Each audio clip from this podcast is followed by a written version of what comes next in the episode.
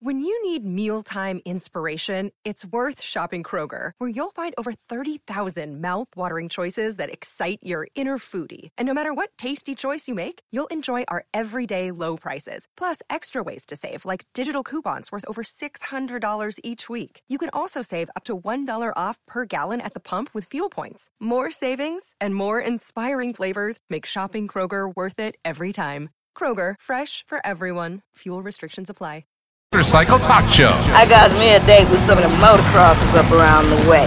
Your source for weekly updates on what's happening in the world of motorcycle racing. You know how fast you're going? Industry news, trends, the people involved. I'm Ricky Carmichael. This is Kevin Schwantz. This is Josh Teemuth. This is Kelly Smith. This is Travis Latrobe. This is Jeremy McGrath. And now, Pit Pass Radio. All right, welcome to another riveting edition of Pit Pass Motor Racing Weekly. I'm Tony Wink with my sidekick PJ Dorn from Hicklin Power Sports. Scott Casper is taking the week off dealing with dogs and bats. Makes perfect sense if you know him. Truth. Our producers are Jack and Leanne DeLeon. Big thanks to Tommy Boy Halverson and uh, Ed Coolingham for all their contributions on the show. Big news in motocross. Eli Tomac delivers his third title in a row in the 450 class. The three Pete's. Yeah, he's the only man to do that in our modern times. Only Ricky Carmichael did it. That's sort of our era. Tony D and Gary Jones have won the U.S. Elite Outdoor Motocross title three years in a row. That's it. That's the only people that have done it. So big congrats to Eli Tomac and the entire Monster Energy Kawasaki team. One round still remains, so he wrapped that up early. Uh, for the Lucas Oil Pro Motocross Championships this weekend, this coming weekend in Crawfordsville, Indiana, the Ironman, which relatively is new to the series compared to some of the other rounds, but it's already become a fan favorite and they get massive crowds. So they have the GNCC there, as we talked Yeah. about off air. It's awesome. Yep, yep. So it's a really good facility. They have a regional there for Loretta Lynn's. Uh, so that'll be a good round. Looks like they have some good weather coming, at least hopefully. Second place is still wide open for Marvin Musquin and Kenny Roczen with only five points separating the two in the 450 class. And it appears uh, former Supercross champ Jason Anderson will finish fourth in that series. In the 250 class, it's Adam Cianciarulo. Title to lose for sure, as he sits 30 points ahead of the Frenchman Dylan Ferrandis, and I believe Justin Cooper should finish third in that series. We had Peoria this weekend. It looked like it was going to be a rainout. They pulled her off. Talk about that, PJ. Yeah, it was a, a historic weekend for many reasons. One, in the lightweight class, we had a young Dallas Daniels get his first professional uh, American flat track win in the singles class, followed by Dan Bromley and Jesse Janisch. And in the twins class, for the first time since the year 2003, someone other than the Prince of Peoria, or now the King of Peoria, Henry Wiles, stood on top of the podium. Uh, unfortunately, he was recovering from an injury he suffered at the uh, Black Hills um, race at the half mile. So this year goes to Briar Bauman, followed closely by his brother Bronson. And our first guest tonight, can't wait to talk to him. JD Beach finished out the podium. And this coming weekend, of course, we will also have MotoGP from Silverstone with the return of Jorge Lorenzo to the Repsol team. And we've also got Moto America going racing in Pittsburgh. And we'll be talking to some of those guys tonight as well. All right, thanks, PJ. We're going to uh, uh, let me tell you who's going to be on the show. Chris Hawkins is going to be on, who's uh, one of the the helpers with the Bultaco Astro Cup, which is going on next weekend. They're going to have that, and then also them boys are all going to go to Davenport and race on Friday, August 30th, in conjunction with that huge. Uh, the motorcycle swap meet, the vintage swap meet, antique motorcycle swap meet, I guess it is. So uh, Chris will be on. He's a he's a super cool guy. Jesse Janisch is on, who's um, a uh, AFT singles class racer, sitting fourth, I think, in points. JD Beach, as you mentioned. Hour number two, we're going to have Trystan Hart, who is a extremely talented 22 year old off road rider.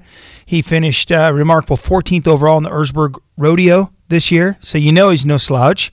And then uh, your buddy, our buddy Darik Beauchamp, is going to be on. Yep, friend of Pit Pass. You bet. And uh, so anyway, let's go to our first guest, JD Beach. JD, uh, let's talk about Peoria. How was that? Uh, it, it was good. It was. Uh, I mean, uh, really, when I woke up that uh, that day, I I really didn't even think we were going to be racing because I mean it was pouring down rain. But uh, I mean, the track did uh, a great job getting it ready, and uh, I, I mean, it's been it was the first time I've raced there since 2015. But I mean, the the the the track the track was nice. JD, what'd you think of that? If so you haven't been there since 15, you haven't been there since uh, they started running twins, so this was the first time for you to huck one around that particular track. What'd you think of that jump on your guys' big bikes? Because we were there last year, year before, and man, that's a that's It- no it was joke. rough. parts parts were falling off bikes last year and the year before. Yeah, no, they, they, this year they spent a lot, a lot of time on the jump and uh, really, really kind of uh, re-spaced the jump and changed it a bit. And and I, I, I think all of the twins did well um, off the jump. I, I, I honestly don't even think one broke. Uh, No foot pegs falling off, or or uh, No, we no, saw all that the first year. We, we, we were, yeah, I mean, we were still getting a lot of air, but but no, I I, I think the jump was uh, re- real smooth.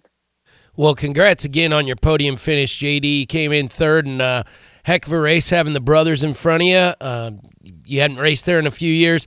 It's odd, almost, it seems, to talk about anybody but Henry Wiles winning it. That's what people used to say before Chris Carr retired. It was weird to talk about anyone winning it before he quit. Um, unfortunate we didn't get to see Wiles, but was the, I mean, did the day go pretty smooth after the near rainout? Yeah, yeah, I I think so. Uh, I mean, at, at at least for me, we we were kind of hoping we'd have uh, a a little bit more speed there, but uh, with with that track and the the way her, the turns are, it, it was uh, a a little hard uh, for us on the on the Yamahas, but but no, man, I I think the day went smooth. It, it, it was it was kind of nice because uh, the day went went by quick because they they they they were wanting to get it done before it rained again and before it got dark. So so it was good. Well, that's awesome, and I think it's worth touching back. JD, you've had uh, you've done a number of rides this year. I guess I don't know the total count. Whenever it seems, whenever there hasn't been a conflict with your uh, Moto America ride, you've been out in the AFT Twins class. Congrats on your win at the Buffalo Chip, man. Uh, that was that was impressive. Uh, how cool is it to be standing on top of that podium? Yeah, it it, it was it, it it it was cool, but it was, it was, it was I, I I think that was the first time I've ever been heartbroken to win, just because the the way uh, the the the way I won with with Jake, uh, my teammate, and breaking on the last lap and the last turn when when he had led the whole race. It, it kind of it it sucked, but but no, I mean it, it was still cool to get the win there. Didn't you win in Arizona too? Yes. Yeah. You're so you got a couple wins and a, and a, so what are you sitting in like ten? You're you're you're you're knocking on top ten without even hitting them all. Yeah, I, I think right now I'm sitting eleventh, maybe. That's an that's an impressive run for a very hotly contested. Two wins and a podium this last weekend. That's uh, not bad for a road racer. and we're only talking about three of them. We're only talking about three of them. You know, you've had other great results. You've been solid on the bike. Has that bike been getting better? I know Estenson. We've we've talked to him. We've talked to everybody who races for him. His bikes are incredible and seem to be getting better. I mean, is it, certainly seems like the team's gelling around this MT-07. Is that what's really? Does it feel that way to the racers? Yeah, I mean, I, I think the bike is getting better. It's not it, it's not changing as fast as we had hoped, but but it, it's not too bad. But I, I know the team is working super hard. So I mean, there there's it it, it it's not because uh, they're they're not trying. It's just uh, when when when you're trying to trying to develop a bike while you're racing, it, it's uh, a bit hard. Any any riding alpha outside of just the racing on that bike? Not not right now. At, at least for me, just because uh, when when I'm not there, I'm at a moto um, America race. So I mean, it's like so every weekend I've got something going on. So it must be nice to be a rock star like you.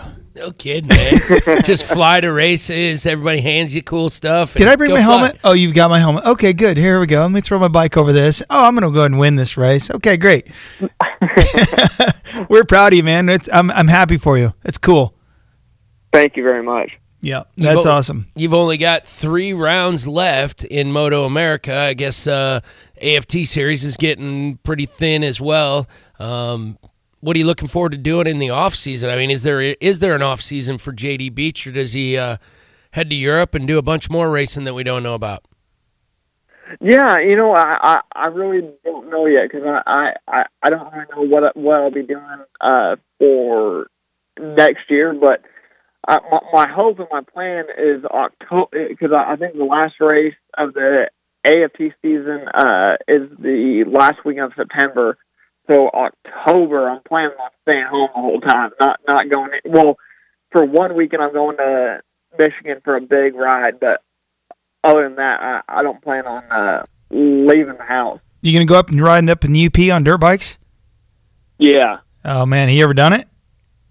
Yeah. We there, there's a uh, a big group of some some some guys that go right. You know, I I, I think you might have heard, like this guy Jared Mees, uh, Brian Smith. I mean, like some some some some, some guys that race a, a little bit, but but no, it, it, it's fun. There, there's a huge group group of us that that uh, that uh, that go up and and, and it's a fun time.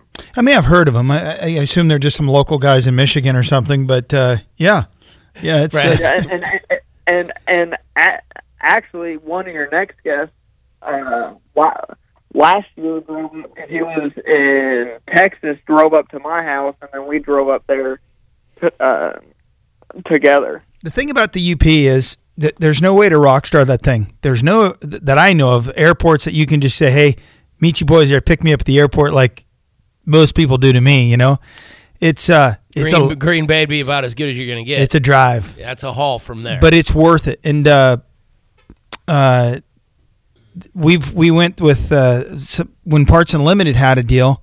We would go up there, and I would I either worked for for a vendor to Parts Unlimited, or I'd sneak my way in with some bike shop. They would say, "All right, let Tony go. He'd be one of our guys," and we did rides up there every year.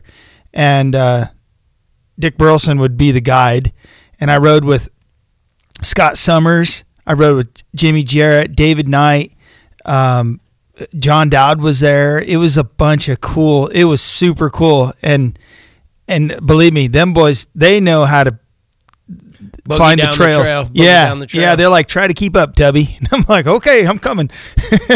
Yeah, it was so much fun. Yeah, I'm, I'm envious in that. When is your trip to the UP? Because that's the weather's kind of it gets cold pretty quick up there. Yeah, I, I think it's the second weekend of October. Yeah, it'll be cold. yeah, it's, Take it's your- no longer yeah, it- warm. It, was cold last year. Yeah, take your riding gear because it'll be Oh yeah. your jackets and stuff. Well, that's awesome, man. Uh, I do have a, a a uh, road racing question, if you don't mind. I know you're Mr. Flat Track right now, but I wanted to talk about Laguna Seca, where you raced the uh, both the Moto America and the World Super on two different bikes, two different brands of tires. It had to be an incredible uh, experience trying to transition the two back to back, and and I was just curious what some of the you know some of the more major differences were with the Dunlops and the Pirellis, which you had to use for World Supers and and and all that. That's uh, that had to have been no easy easy task to get done. Yeah, it was uh it was a lot of work. I mean, not only for me but for the team too, because you know I, I I would go out uh for World Superbike and uh that was like a fifteen uh minute session, and then I'd come back in. I'd have to change my suit because the suit had different stuff on it, and Oh, go man. back out for yeah, and, and go back out for Moto America. So and then once I got done with those two sessions, we had about an hour break, or maybe an an hour and a half break, and we and me and Richard with attack would have to go over data and the bike, and so after I had just gotten done riding for an hour on the, the Moto America bike, I had to go back and try and remember what I did on the World Superbike. Go go go over that stuff and not get confused when we went over the Moto America stuff. So it, I mean, it was it was a like just that stuff was a a a lot of work. And did you end up with JD? I'm sure at the end of it all, at the end of the weekend, uh, you've got a great team. Were you? Was it massively different setups based on the two different tires? Because as I understood, the bikes were relatively the same uh, spec as far as uh, setup goes. You just clearly had to tune one for one tire and tune the other for another tire. Were the were the settings a long, long ways apart, or was it small details? I I, I wouldn't say it, was long, long ways, but it was quite a bit uh, bit different between the two bikes, and, and even uh, because on the world superbike, we we could only rev it to fourteen seven, and the Moto uh, Amer- America bike goes to I, I think fifteen two or so. So I mean, just that alone with the electronics, with the uh, traction control, we wheelie control, and like even my shift points and stuff were a bit different. Yeah, it would be. I can imagine that would might even change uh, overall gearing or gear selection at least if those you know four or five hundred RPMs off the top end. I can imagine that changing. So do the boys talk to each other when they're when they're setting? I mean, it's it's got to be it's got to be a lot of working together. You know what I mean? Yeah, I mean, well,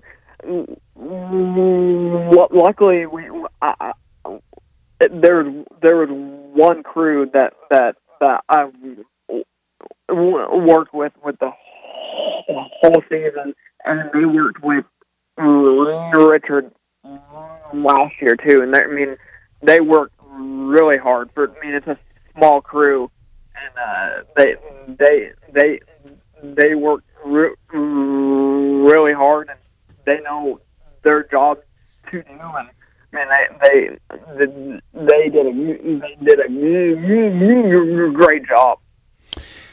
JD, it's always fun having you on. Congratulations on all your success. We want to uh, just keep it rolling. It's it's awesome to watch. We're big fans here at Pit Pass. Awesome. Thank you very much. All right, we're going to take a break. On the other side, we've got Jesse Janisch going to join us, talk a little bit about the AFT singles class. This is Pit Pass. Stay tuned. Hey, everybody, this is Hillbilly, David Bebout, and you're listening to Pit Pass Radio. Hey everybody, it's Scott Casper from Pit Pass Radio. V Rubber offers a whole range of performance motocross and off-road tires, starting with the VRM 229 for hard pack supercross settings and the VRM 300. It's designed for intermediate soil conditions. The most popular tire is the VRM 140. It's designed for soft to intermediate environments. All knob tires are available in the most popular motocross and off-road sizes as well. The VRM 308R Trials is the perfect choice for real technical conditions, and it's now available in a new four-stroke stroke model for racing or recreation riding big four strokes. The newest addition is the V Line Do-All VRM 340, a heavy duty off road tire that is DOT approved. Most of the tires are available in the new slow rebound tacky compound for extremely technical environments. It's V Rubber and the tacky tires, the choice of Sherco off road. Racers say when using a tacky, it's almost like cheating. It's V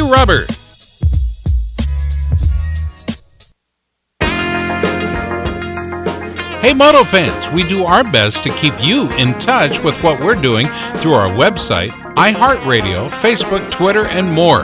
Well, now you can listen to Pit Pass Radio on your handheld device anytime with the all new Pit Pass app for Android or iPhones. Go to your App Store now and download the new app Pit Pass at no charge. Yes, we have an app for that. It's the all new Pit Pass app. Get it today. America's Motor Racing Talk Show, Pit Pass Motor Racing Weekly, comes your way each Sunday morning from 8 to 10 right here on Des Moines Sports Station, 1460 KXNO.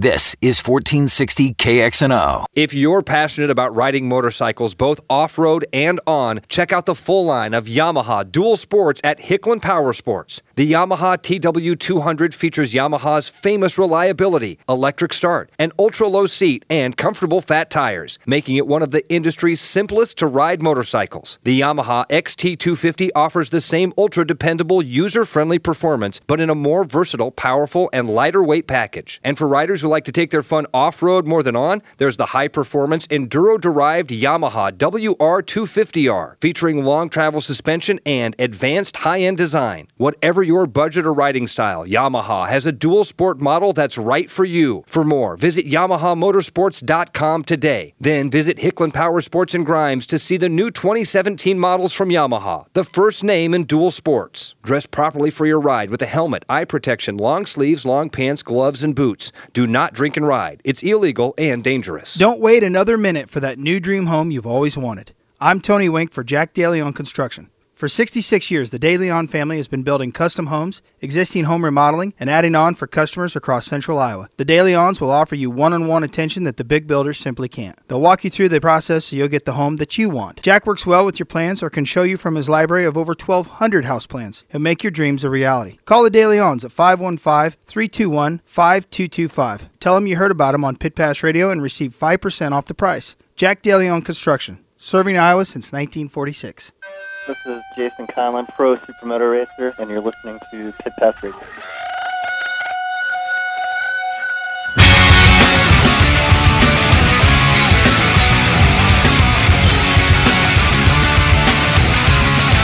All right, welcome back. We want to thank Racetech, the science of suspension, for nearly 30 years. Racetech has been producing the highest quality suspension components and tools, including gold valves for most types of motorcycles and ATVs. You can visit their website at racetech.com. They did my suspension for Loretta's, and I got to say, it is the best stuff that I have ridden to date.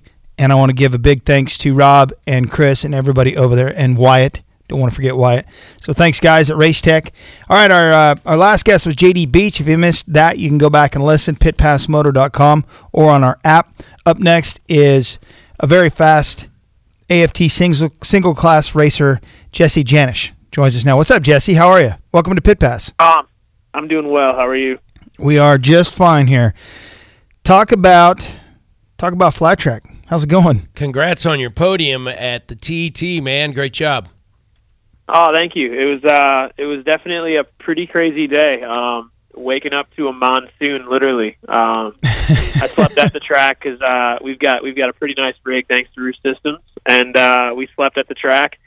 And uh, wow, I mean, we woke up and it started drizzling, and I was like, all right, that's cool. Like we can race tomorrow, being that uh, we would just do it on Sunday. And uh, man, I tell you what, the weather came in hard, and we sat through it, and they're like telling us how they were just going to wait and like make a decision, and I'm like, there's there's just no way it's happening. And uh, but uh, AFT and as well as PMC is sponsored by Caterpillar, and I tell you what, they have some of like the craziest equipment I have ever seen that comes out there. They literally scraped like probably six inches off the track and uh, and literally reshaped everything and and gave us a you know a good racetrack to race on for the day. Um, it was pretty surprising. You know, uh, and you you can I've I've slept in half a million dollar coaches and I've slept in fifty dollar campers, and they it, whenever it rains and you're hoping it doesn't rain, it sounds like it sounds like it's just like hail, no matter what, right? Even if you're in your van, it just sounds like oh man, it's super. It's always louder in a camper or in a coach, isn't it? Oh yeah, yeah. I mean the van is the van's really loud because that's just basically a tin roof. Yeah. Um, at least in the hauler, it's, it's like uh, you know, it's got a little bit of insulation, but yeah, it's definitely it's definitely not like uh, not like sleeping in a house. Unfortunately, or fortunately, it didn't it didn't start really coming down until uh, we were already up. I mean, we wake up at especially for that round, we're up at about six in the morning. Um, just to start making breakfast and then uh, and then get in because that's a that's an early it's a day race for us obviously so um, you know, some of the rounds we don't have to be there till like ten in the morning. Uh, that one we're there at seven a.m. So, um, so yeah, we were already up when it started raining, but uh, yeah, we were just pretty much sitting and hanging out. I actually started watching the the AMA motocross race on my phone um, was watching qualifying and everything when they made the call that we are actually gonna gonna be going racing that day. So. And how was uh, did the infield flood? I've been there before, and boy, it seems like that's about the lowest place out there. Was the infield completely a lake? It was surprising. It actually wasn't bad. Um, you know, it. I think that what the reality was is it didn't rain long. It just rained really, really hard. So, yeah, it was surprising, but it wasn't bad. Um, obviously, it was a little muddy when we first got there, but the pit area was good. Um, that's obviously all grass, anyways, but it, it wasn't bad. The only, I mean, there was a little bit of a struggle because a lot of the, you know, the big rigs can't drive down the hill. So a lot of us were Yeah. borrowing trucks, borrowing vans. I actually borrowed uh, Jared Vanderkoy's van um, to get my stuff down there, and uh, and you know that's a little bit of a task also. And then we just rode the bikes down the hill. So uh, you know, going across the track, literally my bikes were were muddy before I touched the track to actually ride. You know, but it was what it was, and and AFT and Caterpillar did a great job getting everything turned around, and it was fortunate we were be, we were able to race. Yeah, that's uh, no doubt a, a kudos go to the PMC because that yeah JD said the same thing. Uh, no one thought they were racing that day, and then it came really good. Actually, he said the track got really good. Uh, how was it in your classes? Very single start first, so I'm sure you guys got the the slippery end of the scale. Um, actually, so that it depends on the track, but they kind of flip flop us a lot. So Twins actually went first for the day. Um, typically, I think uh, a couple of the arguments in the past were that the singles riders with less experience don't necessarily make the best line choice for the track. Um, at least that was the argument out of some of the Twins riders. So AFT just corrected that by just allowing the Twins riders to go first. So a lot of the tracks we actually go to, AFT Twins uh, start the practice sessions, um, and then a- singles follow, and then it the schedule always flip flops. But um, with the Twins riders being a lower rider count, normally then the singles are first for the heat races. So a lot of times we get done with qualifying, and we're almost right back up into our heat races because we go after the Twins. So it's kind of a weird deal, but um, the track was good. Uh, we didn't have a whole lot of time for track prep because we were so delayed on the sun. So I think personally, on for me, that hurt because we went into the main and the track was a lot drier and it was starting to chuck out, which is not my strong suit.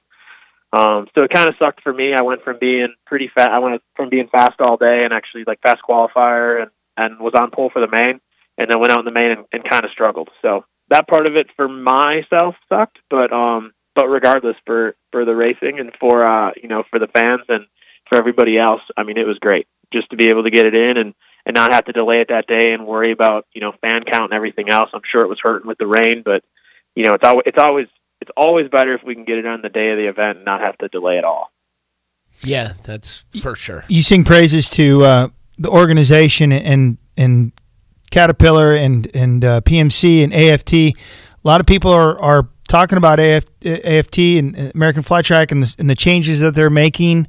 Um, what are your What are your thoughts? Are you? Uh, I mean, you, you sound like you're pretty stoked on them. Um, I mean, as far as like, are you talking next year with the Super Twins, or just in general over the last couple of years? Yeah, I'm talking about uh, both. To be fair, because they've done a lot of good things, and maybe you don't agree with all of them, but but I would but I would like to hear your opinion as a writer overall. The things that you think that they should have done differently, or should be doing differently, or I don't know. I just kind of want to get a writer's opinion, and you uh, you seem like you might give them a fair shot on the air of, of how you feel. Uh, yeah, I mean, as far as you can't argue with the the fact that we're racing in front of a lot of people. Um, you know, I- unfortunately, back in 2011, I remember racing in front of like 500 people, if not less. Um, so you certainly can't argue the fact that we're getting in front of a lot of people nowadays, which is awesome. Um, so that's obviously kudos to them. From a personal si- side, I wish they would market more riders. Um, I know they have a marketing plan that kind of revolves around only certain riders, which I don't prefer. I would like to see, you know, a lot of the riders. If a rider's doing well that day, I'd love to see them, you know, get the publicity that I think they deserve. I think um, a lot of people are spending a lot of money to be involved in the sport, and I think, you know, it, there's nothing wrong with keeping those people happy. And sometimes just as something as little as a social media post or something like that can go a long way with, with uh, you know, with some morale for some people. Um, in regards to next year, I, you know, we're gonna have to wait it out and see what happens. Um, there's a lot of questions with the rules and and uh, and some of the stuff coming out, and I mean, I'm basically sitting around like everybody else that doesn't really know what's going to happen yet. They haven't. uh I mean, they sent out like the the structure of what they were thinking, and um, you know, there were certainly some some arguments and some not happy people in the pit area. And I know there was a meeting after that, and it seems like a lot of things have are starting to get questioned and possibly changed. And it, it's not like uh, it's not necessarily written down as the rule for next year yet. So um, just kind of sitting around and waiting. I don't think the singles class is going to change much, which that's where I'm going to be next year. Um, so really, my only opinion is based off as a fan, you know, and, and looking for the next riders coming up and and more concern for them. Um, I don't necessarily like the fact if it's cut off at 16 riders, um, only because you know, as a as a young guy coming into the sport, it, can they look forward to being in that class? I don't know. You know, I, I know when I came in, the goal, you know, the first goal is normally make a main, get a national number, um, you know, in baby steps, and, and now that's kind of being taken away, I guess, a little bit. Um, there's obviously other opportunity though. The singles class is not what it was, you know, five years ago. It's No, not it's- what it was three years ago. Singles, singles class is legit now. It is a legit Yeah. Pro class, and it was not back. I don't want to say it. I don't want to take anything away from anybody, but they've they've really made the singles class what the the 250 class is in outdoors or supercross. In my opinion, Absolutely. it's rock stars. Rock stars are racing the singles class, right? In, in- right. I mean, back in back in like I'm I'm just thinking like Brad Baker. I mean, Brad Baker, excuse me, Brad Break. Well, Brad Baker. You had him, um, Jeffrey Carver, and like Rispoli. Those were like the top three guys. I'm not taking anything away from fourth or be it back, but like those two three guys were pretty elite, and it was easier to get a fourth. Now, man, a fourth is hard to come by. I mean, if you're getting fourth, you're a legit dude in the class. And I'm not saying that you know you can win singles and go you know beat Briar in the twins class by any means, but the singles class is definitely getting tough. To where if Briar came down, he wouldn't win every event. You know, would he be close? Well, maybe. He'd definitely be consistent, but I don't think he'd be winning every cl- every race in our class. You know. Can you explain for, for our listeners and, and what what they are proposing with this only 16 riders and the teams own the, the, the numbers and that sort of thing? Um, yeah, I mean, from from the way I understand it, is basically it's it's trying to copycat a little bit of a MotoGP style. So they're gonna have like their own pit area. Um, in, in regards to that, I'm not sure how that's gonna be worked out. If if it's gonna be like fan access at all times, or how what their perspective is. Um, but yeah, it's supposed to be basically 16 riders, and the theory there is that now you're going to have 16 guys that you know for a fact are showing up at every round throughout the series. And right now, we don't necessarily have that. We've got about 12 regular guys. Um, you know, Brian Smith has had a little some issues this year. He skipped a couple rounds. Uh, Brandon Robinson's got an injury right now. He skipped a couple rounds. So the theory is basically from a fan aspect, you're going to know that the rider you're rooting for is going to be there no matter what um, because they're scheduling it that 16 riders, they're in the main event, they're guaranteed spots, and from there, um, you know, you're just you're just going to know that they're going to be there, and then from from the sanctioning bodies aspect, also they can market you that way, also. Um, you know, we're going to go to certain round, let's say Peoria, and they're going to obviously market Henry Wiles. You know he's going to be there. You know he's going to be good, and that's going to be like his week to shine. And then you know we're going to go to Springfield Mile, and that might be Brian Smith's time, or you know, and we're going to go to another round like Buffalo Chip, and you're going to highlight Jake Johnson because you know he's good there. And so I, I, I get it from like the fan aspect. You know, right now it's maybe a little bit of a question mark if that rider you want to root for is even showing up. So I get it from that side, but um, I still I still prefer that you race your way into the main event. I, I guess I uh, maybe I have the old school roots there a little bit. Well, I, I think what they're trying to do, and, and, and I've invited Michael Lock to be on the show. He says he can do it in like a week or two. I was hoping to get him on this week, but we'll get him. He's always he's always uh, made time for us on on Pit Pass. But you know they they're wanting to uh, you know obviously it's a marketing thing, and I and I commend them for that. And change is difficult, but I I feel the same way too. Just just that if there's a guy that's that's good enough to throw his leg over and put it in the main event, then he- then how can you turn him away? Because as a fan, and maybe you know, so they're trying to bring in new fans. I would assume that's why they're they're uh, wanting to do it this way. Fans that maybe don't exist or people that are not that interested and they want to be able to brand them, market them, that sort of thing. I get it. Um, but also, uh, you know, from a guy that's grown up racing, continues to race. I'm involved in racing. I mean, you know, I work for Wiseco. I there's there's a lot of stuff that I, you know, on a weekly, daily basis that I that I deal with in racing and that kind of thing. There's a guy that's good enough, you know, if is JD Beach going to be able to go racing in the twins class? Because I sure want to see him race there, but now he can't maybe because the team doesn't have a place for him.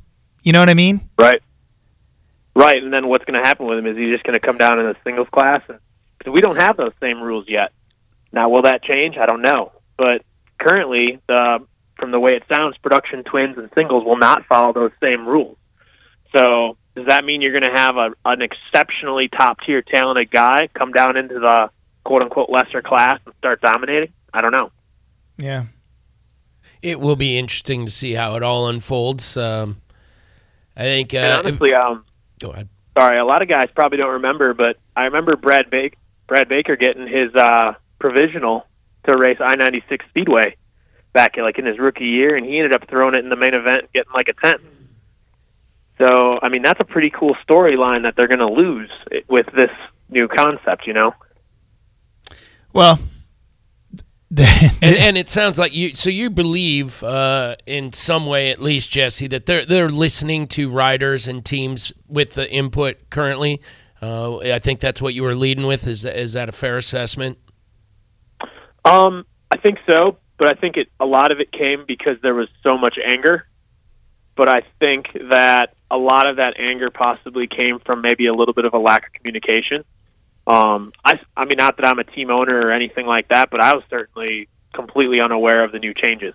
Um, we sit through a meeting in the beginning of the year at Daytona, and Michael Lock kind of goes over like his views. Um, and I sat through that. I didn't really see what they ended up portraying later, what he was saying back then. Um, you know, so I didn't really see it all coming, and then uh, and then they kind of just laid it out, and it was black and white. These are the policies, and these are the rules. And I mean, there was like a rule where you had to have a hauler. It's like, okay, I fully understand that you know pit presence, they want everything to look professional, but you've also got guys like Davis Fisher, who's like a pretty much legitimate privateer, who's finding all of his own personal funding. I mean, if you're going to take that guy and let's say he gets fifty grand a year to go racing to fund his program, now he needs to take all of that fifty just to buy a nice hauler. I mean, that's really unfortunate for a guy like Davis, who's now got to go try to raise double the money basically to go racing the next year. Well, you know, and- who's a good rider. AFT may may be you know with I could see this too that AFT could could help and assist and bring in sponsors. I find it um, that would be I think that's pretty optimistic that a promoter will come in and help a rider or a team earn money to ru- run their series. Um, whereas Feld is famous for stealing sponsors or taking sponsors that a that a uh, a team has and turn it into a title Series a- sponsor. Series sponsor, yes. Um, and I probably just pissed somebody off, but I don't care. That's it's it's that's what they're it's what they're famous for. I got examples if you want any. Um, so uh, you know, Monster, right? Monster Energy Supercross. Well, I don't know. that- I don't want to say that that's where it started with Mitch Payton, but uh, you never know. Um, all right, uh, we better change the subject, Jesse. Um, Actually, we have to go to commercial break. We, I, I, I could do an hour with you. You're a great interview, man. Thanks. And and again, congrats on your uh, your race results this past weekend and, and this whole season. You've been uh, you've been doing great. Are there any sponsors that you'd like to uh, especially uh, thank while you got the while you got the mic there, Jesse? Oh, absolutely. Um, Roof Systems of Dallas, Texas has been a massive sponsor for me. Um, I moved down to Texas basically to train and race and, and work for them as well. Um, everybody else, I mean, we've had Öhlins come on board this year. Uh, it's been a huge help working with Jimmy Wood and switching over to Öhlins. That's kind of been a big part of my program, and that's kind of why things have gone a lot better this year. Is just kind of having the knowledge and and the support there from the suspension side of things. Um, otherwise, uh, just my my typical sponsors: Rekluse Clutches, Motion Pro, uh, Vortex, Works Connection. Just everybody that's kind of been behind me lately. I've been getting a lot of help from Iron Steer, and I really appreciate that. and uh, yeah, just everybody that's been behind me, my fiance, and uh, all my friends. I mean, we kind of carpool sometimes to the races and help drive and everything else. It's been uh, it's been a good year so far. And loan each other's vans out to get down the hill at Peoria. Yep, yep. Jared Vanderkoy helping me out at Peoria. that was great. All right, Jesse, we got to take a break. Appreciate the time. No problem. All right, want to thank Wiseco Performance Products carrying a full line of forged pistons, precision forged clutch baskets, clutch hubs, crankshafts, forged connecting rods, valves, and more for just about any motorcycle, ATV, snowmobile, personal watercraft, outboard marine, and automobile on the planet. For one name, one solution, visit wiseco.com. We're going to take a break, and we'll be right back with Chris Hawkins with the Bultaco Astro Group. This is Pit Pass. Kevin Schwantz here, 1993 500cc world champion. You're listening to Pit Pass Radio. With no speed limits, no tickets, and no left turning minivans, Track Addicts Track Days allows you to experience the performance of your sport bike in a safe and fun environment. Track Addicts Track Days offers a variety of programs ranging from their new rider school to their advanced group sessions for experienced track riders. Get all the details at trackaddicts.com. That's Track trackaddicts.com or call Ducati Omaha at 402 408 4400. Learn to ride your sport bike the way it was meant to be ridden with Track Addicts Track Days. With the tremendous amount of horsepower and torque created by modern dirt bikes, today's racewear must withstand tremendous forces. It must breathe well, be lightweight and protective, yet still durable. Fly Racing created its Evolution 2.0 racewear to fulfill these requirements. Evolution 2.0 features the industry's first BOA closure system race pant designed to provide custom comfort, smooth, even closure, no pressure points, and simple one handed adjustment. Add to that the Evolution 2.0 ProFit Advanced Ventilation Jersey and Premium Race Glove, and you have Generation Next racewear, built to withstand the extreme conditions created by the modern dirt bike. For more information, visit flyracing.com. It's much more than a piston company. Wiseco now offers a full line of quality performance products, including forged pistons, precision forged clutch baskets and hubs, crankshafts, camshafts, forged connecting rods and valves. At Wiseco, we offer accessories for just about any motorcycle, ATV, snowmobile, personal watercraft, outboard marine engine, or automobile on the market today. After 70 years in the business, Wiseco has established a great reputation as a brand that can be trusted to deliver high quality performance products for power sports enthusiasts and professionals. Wiseco. America's Motor Racing Talk Show, Pit Pass Motor Racing Weekly, comes your way each Sunday morning from 8 to 10, right here on Des Moines Sports Station, 1460 KXNO. Des Moines Sports Station, 1460 KXNO. Passionate about riding motorcycles off road and on? Well, visit Hickman Power Sports in Grimes, Iowa, and see the full line of 2017 Yamaha Dual Sports. From the simple to ride electric start TW200 to the nimble lightweight XT250 to the racing derived performance of the WR250R, Yamaha has your ride. Visit Hickman Power Sports in Grimes, Iowa today. Yamaha, the first name in dual sports. Hickman Power Sports in Grimes. Dress properly for your ride with a helmet, eye protection, long sleeves, long pants, gloves, and boots. Don't drink and ride. It's illegal and dangerous. The point is good. Drink Swell Vodka, proudly and carefully distilled and filtered in Iowa. Like Swell Vodka on Facebook. Find Swell at fine stores that sell spirits. Hi, this is Ed Moreland. You're listening to Pit Pass Radio.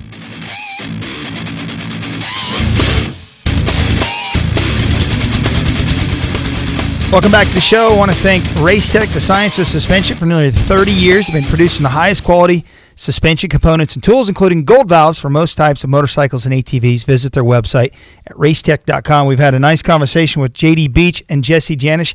Jesse is uh, he's a good interview, man. Absolutely, and knowledgeable about his sport. So hopefully the next guy we have on doesn't screw it up because we've had a pretty good hour so far.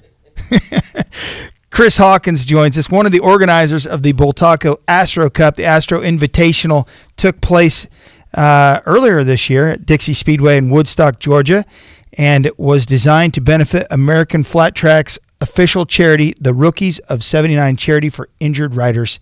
And he joins us now. Chris Hawkins, what's up, man? How are you? Good, man. Thank you. Thank you. Good interview with the guys before. Sounded, uh, those are uh, always amazing individuals, and I'd love to get to their level someday. Well, I don't think we ever will, Chris. I think that's wishful thinking. But uh, yeah, yeah. So you you've got uh, you've got a busy weekend coming up next week. We do have a busy weekend, and it actually got lightened a little bit. So um, there's about 60 of us throughout the United States that have varying degrees of Astros, and we come together usually at about 20 at a time for events scattered around the country. Um, we've most recently, kind of in the last year or so, gotten involved with AFT and sometimes get to be their halftime show, Atlanta. Uh, we we raced down there, and I was very fortunate to. Uh, um, Davy Durelle's one of my riders, and I got to get on top of the box with him. Um, we won that race, so uh, we we have we have a good time chasing these Astros around the country. And um, this coming weekend will be Thursday night in Springfield, Friday night in Davenport, and then uh, come back to Springfield Saturday night for the class of 79 fundraiser that they're doing during the one miles. Uh, originally, we were looking at doing a race on Monday there back in Springfield, but they kind of canceled that, or we weren't able to uh, put that one together. So, so your your your class is seventy nine. The, the the benefit. Tell me tell me what that is. What is it? What does that consist of? Is that So something the- we can join as fans? Absolutely. The class of 79 is for injured riders. Um, there's really not a like um, JD and Jesse were on before. I'm sure most of them have very limited health care insurance. So, and especially when you're doing extreme sports, most insurance companies won't even observe that. So the class of 79, and I can't rattle them all off. I wish I could. Charlie Charlie Roberts is kind of the kingpin or the leader of it all. He's the director, um, who is an Astro rider as well. Um, Scotty Parker, Wayne Rainey, uh, Ronnie Jones, uh, Lance Jones, and Jackie Mitchell.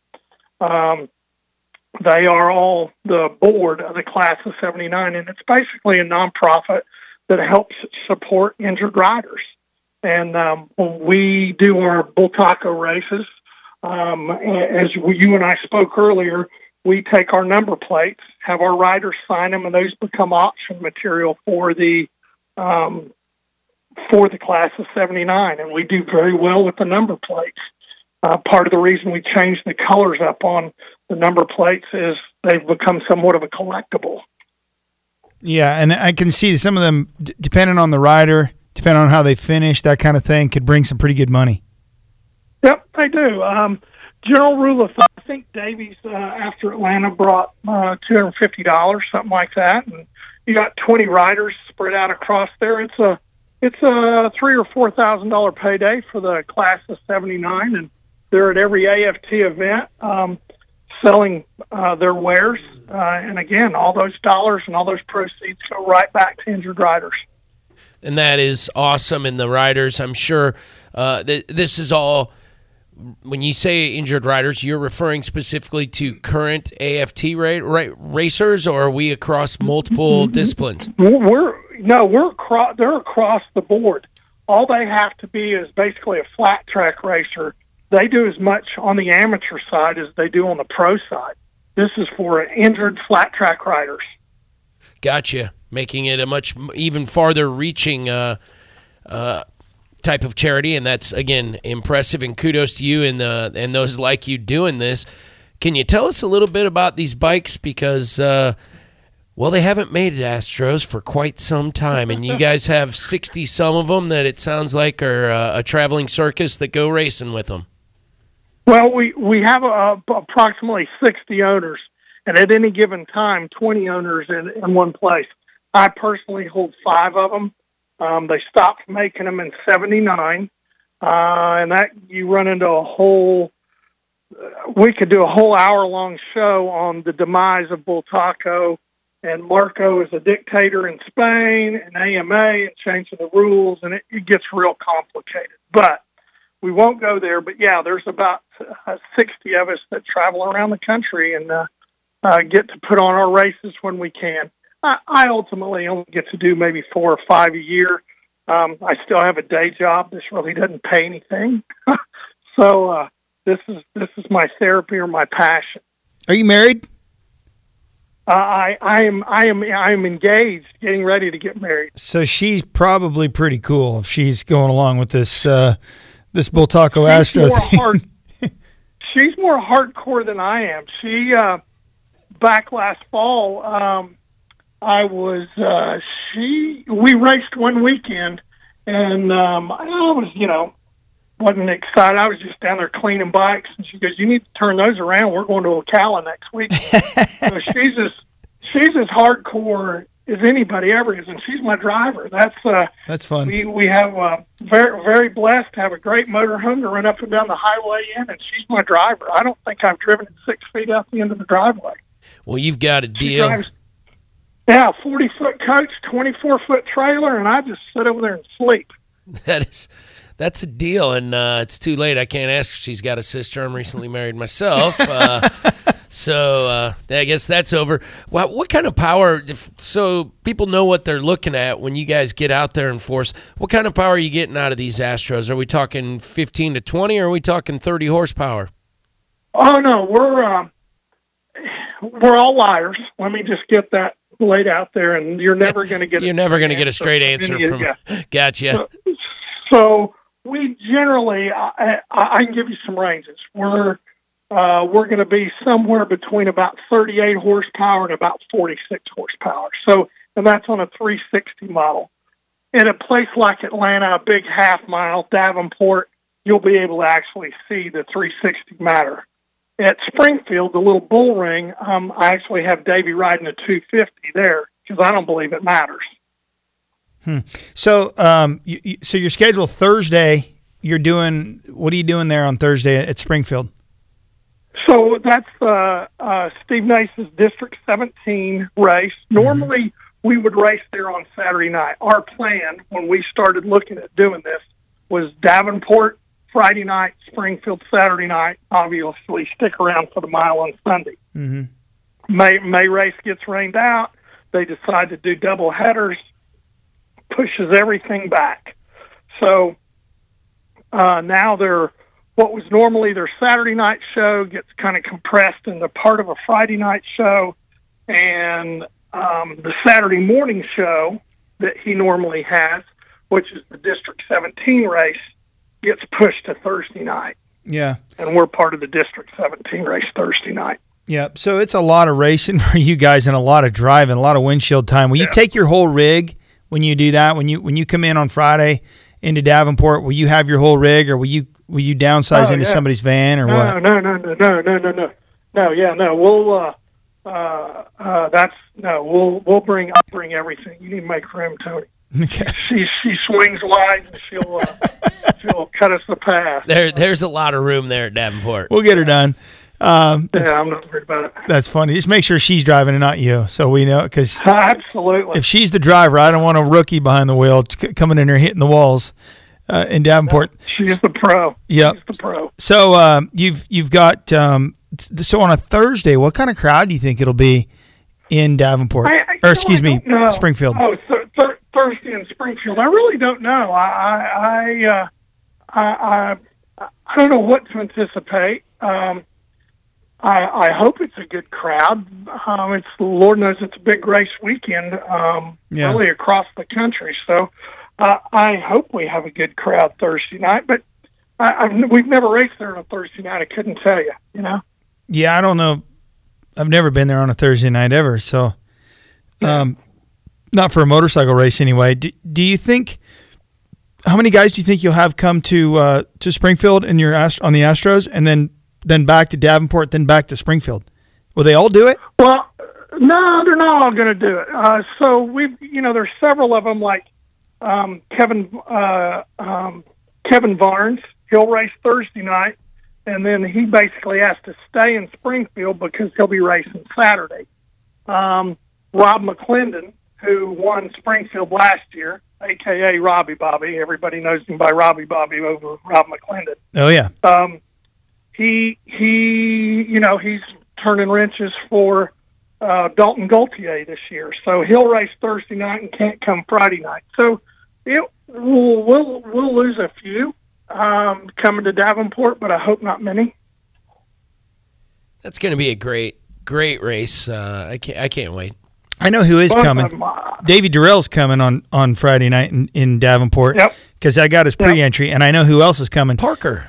Chris Carr. Chris Carr. I'm sorry, not Parker Carr. Carr. Yeah, Chris Carr's coming. I I'm just like, "Ooh, yeah, Parker's coming. You got that's a good piece of information. so it, it, it will be. Uh, you're going to have Lance Jones there, um, who is part of the class of '79. sure. Um, Paul Co- Paul Covert, who's traveled the Midwest quite a bit, uh, has a very strong amateur resume. Um, there, you're, it's going to be it's going to be a salty race just between uh, Chris, um, Davey, and Lance. I would expect would expect nothing less than one of those to be at the top of the box. So of course, but Chris Carr is Chris Carr, right? But I think Davy Durelle. I, I I was I was just watching some old videos and stuff, just you know, kind of being feeling nostalgic because it's it's Davenport coming up and and it's a you know it's a vintage old guy race. Um, I think I think it's going to be fun to watch. I'm not going to say anything because I don't want to get in trouble, but No, you don't want to pick any favorites before they show up, bud, because they might just They not. might not show up. Well, uh, they're both on my bikes, so I've. Uh, I I can tell you, four weeks ago, Chris and I went and tested, and he got off both of them because I, I, I can't tell any difference. I said, "Okay, then I've done my job. It's up to you guys." So Yeah, you won't be accused wins of making a favorite then. Oh, that's, good for- cool. he rode good for you. He rode both bikes. Your that the that he's going to race and Davey's going to race, and he couldn't Right. tell the. Oh, that's cool. That's fun. Yeah. Yeah, it's a good story. I think it's it's going to be a lot of fun. Yeah, they. But I, I will. I, D- Davey has less rust on him. How about that? And I know Chris is probably listening, and my phone's ready to blow up. So. you know, You, you tempted fate anyway. you know, a lot of times people. D- Davey's been out west for a number of years. He's the 17-time Pikes Peak hill climb champion. He mm-hmm. holds seven world records going up Pikes Peak on two wheels. He's still pretty fresh. He rides weekly, and um, he hadn't missed a stride. I mean, we were within four tenths of the singles at Atlanta. Wow. That's an impressive number right there. That's that's putting it on, down on- there. on fifty year old. Yeah, on fifty year old crap. Crap. Yeah. really expensive, well built crap. Well, uh, well put together built crap. Well maintained. They were, they were built on a dirt floor in Spain. You know. Yeah. Uh, they rust from the inside out. I've cut enough of these bikes apart to know what they are and what they aren't. That's awesome. Hey, we gotta we gotta we're at top of the hour. We're at commercial break, but it's. I look forward to seeing you in Davenport, Chris. Absolutely, Tony. Thank you for your time and letting us come on and talk about the charity. All right, we're going to take a uh, one hour national break. Want to thank JD Beach, Jesse Janisch, and Chris Hawkins. Hour number two, we're going to have Trystan Hart, Darik Beauchamp, and an open segment. This is Pit Pass. Stay tuned. There's more right after this.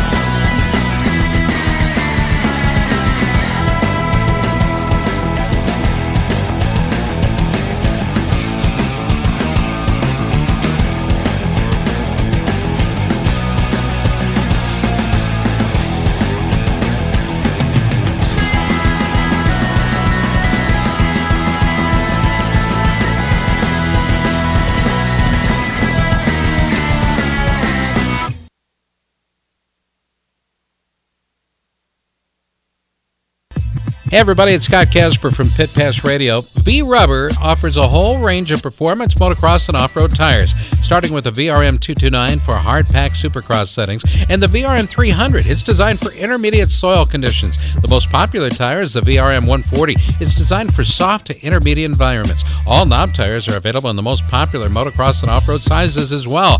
The VRM 308R Trials is the perfect choice for real technical conditions, and it's now available in a new four-stroke model for racing or recreation riding big four strokes. The newest addition is the V Line Do All VRM 340, a heavy duty off road tire that is DOT approved. Most of the tires are available in the new slow rebound tacky compound for extremely technical environments. It's Vee Rubber and the tacky tires, the choice of Sherco off road. Racers say when using a tacky, it's almost like cheating. It's Vee Rubber.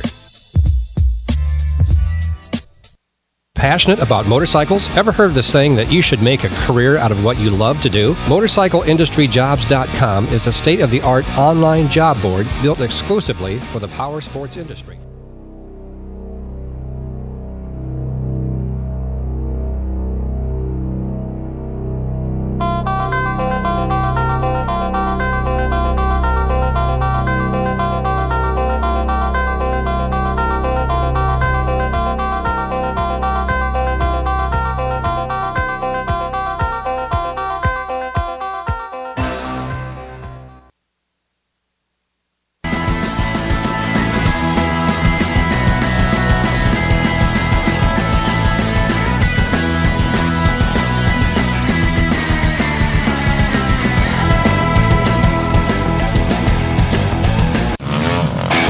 Pit Pass Radio, America's weekly motorcycle talk show. I got me a date with some of the motocrossers up around the way. Your source for weekly updates on what's happening in the world of motorcycle racing. You know how fast you're going? Industry news, trends, the people involved. I'm Ricky Carmichael. Kevin Schwantz. This is Josh Teemuth. This is Kelly Smith. This is Travis Latrobe. This is Jeremy McGrath. And now, Pit Pass Radio. Hi, welcome back to the show. Hour number two with uh, Tony Wink and PJ Dorn, Scott Casper at home dealing with bats and dogs. True story. True story. True story. Dealing with bats and dogs. But he is looking a lot better, so we want to give him a big shout out and say he, we're glad he's still with us. And, and hopefully feeling better yet. Yep, he was sick for a while. Big thanks to Jack and Leanne DeLeon, and also thanks to Ed Kuhlenkamp and uh, Tommy Boy Halverson. We had a good hour number one. We had see who did we have? We had a we had some we had some a had fast the road racer that is kind of good at flat track, JD the Beach. or maybe he's a fast flat tracker. He's really good at road racing. I think he's Something like both. that. He's both. Had JD Beach on, also Jesse Janisch, a flat tracker, a really, really well spoken, really fast AFT singles class rider, and then another well spoken man as well. Um, Chris Hawkins, who is one of the organizers of the Bultaco Astro Cup. We were talking about that. Big event coming up for those guys next weekend on Labor Day weekend. It starts off on Thursday in Springfield, and then they head to Davenport for the vintage flat track race, the half mile over there, and then they're back over into uh, uh, Springfield. So it's a bu- busy weekend for them. A lot of a lot of windshield time for those guys. Hour number two, we've got Trystan Hart scheduled. Also Drake Beauchamp. I know Jack is efforting to uh, to to get together with one of them. And oh oh, we got Drake Beauchamp on now. Let's bring him. Drake, welcome back to Pit Pass. How are you? Not too bad. Yourself? Doing great. We're having a good show, and we're we're really excited. Whenever you're on the script, when we show up, we're really excited to see it. Oh yeah. Absolutely. Who's this uh, Drake guy that you're excited to see on the show? I need to tune in and listen to him. It's you, the Drake, man. This is PJ, and man, congratulations! Since we last may had FaceTime together, you've taken over the title lead, man. That is not small news. That is huge news. How you feeling about it? I'm feeling really excited about it. Um, you know, I've been working hard all year trying to make this thing work, and uh, you know, it's paying off. Just staying smart and collecting points is, you know, the name of the game, and you know, it's proven to work. So, just got to keep on keeping on. So you you play it smart, but do you just go uh, flat out for wins, or do you try to ride and protect the? I mean, you only got what a one single point that you you lead the twin twin cups or the Uh, twins yes, cup, yeah. uh, so there is three points separating uh, the top three riders. So it's one point behind me is Dumas, and then one point behind him is uh, Barney, wow. Michael Barnes. And you guys all you, you do get the final three Moto America weekends. Twins are racing at all of those events, correct? As single headers, Correct. so you've got seventy-five points on offer for the remainder of the season, right?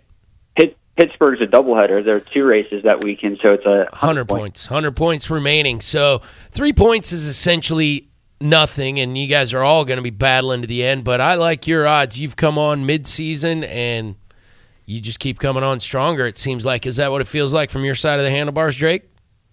Yeah, it does. You know, we keep uh, developing this bike and getting it better and better every weekend, and you know, just upgrading components. And you know, every weekend and more time that I get on the bike, the more comfortable I feel. That's that's awesome. Uh, fortunately, I was at your first. That was your first uh, Twins Cup win. Was Road America, right? Correct. I had the fortune of being there with you, watching you uh, dominate uh, in that race. It was an impressive display. And man, do you know how to win over a sponsor? A guy who might have been a small time sponsor became a much bigger sponsor, I have to believe, uh, in the course of one Sunday afternoon. Yes, uh, Billy Mallory of uh, Brick Gentry Law Firm. He's a great dude, and uh, you know we were even talking on the phone just today, and uh, I was going to see if I could possibly make it down to the uh, mile to see all you guys. Oh boy, can you come on Friday? He'll he'll be. Well, I think that he he uh, is my attorney as well and my good friend. I think the plan is he's going to come over to Davenport on on uh, Friday. Friday, Friday, yeah, and then and then head over to the to the mile in Springfield. Yeah, we'll just have to see if I got the time in my busy schedule. I will definitely make it up. I'd probably like slip you a pit pass when nobody's looking, maybe, or Yeah, make it worth Get make it you- worth your while. What size of t-shirt you wear? Alrighty. Huh? Medium. Okay, I'll get you an extra medium. It'll be really Extra- nice. extra Extra medium. medium. It'll be real. So I get. Hang on. What about a motorcycle? You interested in riding a twin? I could do it. The on, um, I'd have to do a little bit of training before that, but I think uh, you know, trial by fire. Why not? Or I got a, an old 450 Honda sitting in my garage still Oh. that's all set up. Yeah, all that that bad boy was ready. It And was ready, and, and you haven't ridden it. It's ready. No, I bought it thinking I was going to do it, and I just I didn't. Nah, I don't have time. I've got 90 motorcycles. I can't I can't ride one that I know nothing about. So, uh, what do you think? You you, do- you probably want to throw your leg over. We we could sign you up under an alias, and nobody even knows who you are. Yeah, we'll have to see about that. Um, you know, that would be one heck of a road racing world article. You know, Drake Beauchamp unable to continue the rest of Oh the yeah. race season Sorry, due to so uh, close to victory in the track incident. championship, and yeah, due due to an Right. unfortunate dirt track incident involving no one with a brain. Who, who doesn't even have a license to do so? Wait a minute. You don't have to have a license in in uh, Davenport. AFT oh, you do. In AFT you do, but not at Tony's Not at my- race. no, not that's- at Tony's race. I'm the promoter. I own the race. I own the event. It's fine. oh, okay, that changes the game. If we'll, you- we'll have to see. Okay, if you want to ride a single, I got one. If you want to ride a legit twin, I just happen to know that there's one available that would probably, and I'll let you talk to the owner of it so you can get a little more comfortable than talking to some wingnut on the on the radio show here. Who doesn't but, uh, know anything about him? No, no, uh, no. That would be really fun, and it and it. Uh, if you do make it over to the races, I, I sincerely mean all of those things. I'll I'll totally take care of you and love to have you there. We'd love to interview you during the event.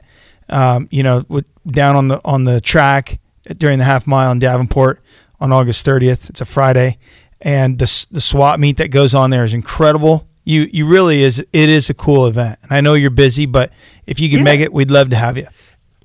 Alrighty, send me the dates and I'll see what I can do. I just did. It's August 30th. It's Show it's up. the day All right. before. It's the day before the Springfield. Uh, um, t- what? It's the short track on Saturday, right? No, it's the mile on Uh, Saturday. They're doing a double header of the mile. That's the deal. because it rained out. So they Yep. do the they do the mile on Saturday and then they do the mile on Sunday as well. Yep. And then Monday's a rain out, a rain date. Yep, Yep. absolutely. And and the cool, the other cool thing that uh, Tony hasn't been mentioning so much about his race is you get legit board trackers there. Which, after going to the event, one of the coolest parts of it, man, was those board trackers. They're You know what a board tracker is, Drake? I do. Is it cool or what? So these guys, I mean, they're worth a hundred grand. Yeah, and they were racing them for real, For Like, real? for They- real. they're not throwing like- them in and on the gas hard. Yeah, and there's no chance I would get. I wouldn't throw my leg over one of them things. They If look you gotta way have, too fast. Yes. for what I mean, I've, co- I've contemplated doing the Isle of Man. Like, if I got the opportunity to do that, like, I contemplate doing that. Board track? Mm-mm. no, no, thank you. well, th- no one's going to actually, hopefully, in this day and age, actually put together a board track so that someone can acquire the 16 foot sliver that board tracks are famous for. Uh, but their board track machines on flat track, they're they're crazy fast, crazy fast Oh, yeah. on what looked like 1920s era bicycle tires and suspension. Oh yeah, that would be crazy. Do you? Uh, so t- the three rounds that we or four rounds, I guess it is, because Pittsburgh's Pittsburgh's a doubleheader. Which which one do you look forward to the most? Do you think it's it's um, and which track do you think is m- most suited for the twin? So that's a very good question. Um, so in years past, I have really looked forward to Pittsburgh because of the track being pristine. Uh, been recently repaved, and the surface is just billiard smooth um, and tons of grip. I love that track, and the location of it. It's just a great place to be. Um, you know, and I feel like we're getting the bike set up to where it's going to handle very well there, um, especially because we've been struggling with cornering just a little bit, um, getting the bike set up for that. So hopefully um, that'll prove our theory uh, that we currently have that will uh, gain us that advantage. Um, but I'm really looking forward to Barber because they just freshly repaved that track. And it it So- did happen. You know that for sure because I knew that it was the plan earlier this year, and they don't typically backpedal on it, but it's happened. You're aware of that. Yes, it has happened, and that's what I've been aware of. And especially by the time we get there, it's going to be pristine. Yep, Barber with fresh pavement is uh, heaven on earth. If you ask me, I'm totally with you. Yeah, because the they run the uh, Porsche driving school there, and they have you know a bunch of braking bumps and some of the key sections where you know you might like to back the bike in for Charlotte's Web, and it's got a bunch of braking bumps there, um, and just you know kind of unsettles the chassis. But you know if that's going to be smooth now, I'm really looking forward to that. Yeah, that's the spot that really pays off, and I think uh, the other one is the bottom, uh, the back straightaway, downhill left. What is- the you, when you bottom out, you G out before you go up and over the tunnels. At thirteen, they call it, or twelve. Well, it's maybe it's twelve. Oh yeah, go. Um, The uphill right. Yes, yeah, the uh, 11, 12, yeah, going up the tunnel. Yes, Yep, absolutely. be that usually gets kind of bumpy. You know, it has been known to be bumpy in that area just because apparently cars put a lot of load into that spot. right. Yeah, that'll be nice when it is smooth. I'm looking forward to that race as well. Now that you say that, Drake, I will be down there for that one. Can't wait. Yeah. Heck yeah, be awesome to have you. Are you gonna wear your bicycle helmet? I don't do that in the South. That is a strictly Road America tradition where I'm allowed to ride my scooter well beyond inebriated and no one really says anything. Mhm. It's Wisconsin. Apparently, It's- there's no rules. Well, you you just you just soak it up with with cheese curd, bratwurst, and, and bratwurst for yeah, sure. Yeah, uh, Drake. It, it seems that you've kind of become a Sunday man, if you don't mind me saying, it, as you sometimes don't qualify as well as you should, but you always seem to make up for it during the races. What's up with that? And, Yeah. and what do you, what do you uh, how do you address that, or what's the deal with that? So the lack of seat time that I've had on the FZ07, and uh, I mean, luckily I know the tracks, but you know it is a little different um, translating from going there for to those tracks for three years on a 300, and then having to alter my lines, my braking points, where I apply the throttle, and a bunch of other things um, to each track. So there's a little bit of a learning curve there, um, and getting the bike set up for each individual track. Um, you know, we've always been kind of chasing some gremlins around a little bit with just setup and trying to get it to handle how I would like it to. Um, and fortunately, we're getting close on that. Um, it was the best that the bike had ever felt at Sonoma. Um, it might not look like it, but we had just a little bit of geometry issue that we couldn't uh, fix there at the track. Um, I was just having some pumping in the rear, but other than that, the bike transitioned quickly. Um, it was just when I got on the gas, it went to the edge of the track. So um, Lenny at K-Tech has been a great help, um, and you know, help setting up the bike and getting it to where I want it to be. Drake, you've uh, clearly you're coming on in this season. Um, it's we're nearing the end. Clearly, we're not at the end, and you've got everything to fight for right now. Um, are you looking forward to more uh, in this class in the in the future? Or things uh, undecided as yet? Again, clearly you've got some things to prove before this season is in in the bag. Yeah, um, I mean, as it's been going on for pretty much all year, um, you know, I just have a the attitude of don't quit, no matter what. Just don't quit, keep on going, and make it work. Um, you know, I don't know what next year is going to hold or what's going to be and become of that, but we'll just have to see. Um, you know, just keep making connections and see where the cards fall towards this uh, off season. But all I can do right now is, you know, look forward to what I can do and what's in my control, and that's to show up to the track ready to go. Are you familiar with the uh, song "Don't Stop Believing" by Journey? Yes. Well, maybe uh, maybe you just pump that thing a little bit, and you can. Yeah, that ought to do it for a, for a teenager in the teens. What's your favorite song? What's your favorite Metallica song? Ooh, that one's a tough one. Uh, probably um, Fade to Black or Sad but True. Sad Any- but True is the one that you know got me hook, line, and sinker when I was uh, three years old. Oh Yeah, no, he's you're been young. rocking since he was three. Man, I'm old. Yeah. Uh, you were three. Wow, you just you just uh, little reality check for me, and especially PJ. I bet because Yeah, you were oh. probably like, well, You're like in the I was, army. I was well out of the army. Well out of the time- army when well that- out of the army when that one came around. That's just fine. I'm, I'm sorry, I didn't know that they had Metallica during the Korean War. Ha! You've been taking lessons from uh, someone in our crew, and I assume his name was Tony. That's great. the old man river, and actually, I just turned the big five zero last week, so it's uh, only getting worse. Happy birthday! I'm sorry I missed it. I kind of belated birthday. I cheese curded my way through that. I meant to make it, but oh man, No, no worries. The the the uh, Beatles cover band really rocked the house down at the marina. It was a good time. Really? Oh yeah, we had a good time at the marina. I'm sure. That's fun. Uh, if you if you uh, all jokes aside, if you were to exit the Twins class next season, do you think you'd prefer a Super Sport or a Stock 1000 ride? Anything out there that you're like, oh, maybe that could be an option? Somebody you've been talking to. You don't have to say who or anything like that, but is there anything on the table at this point?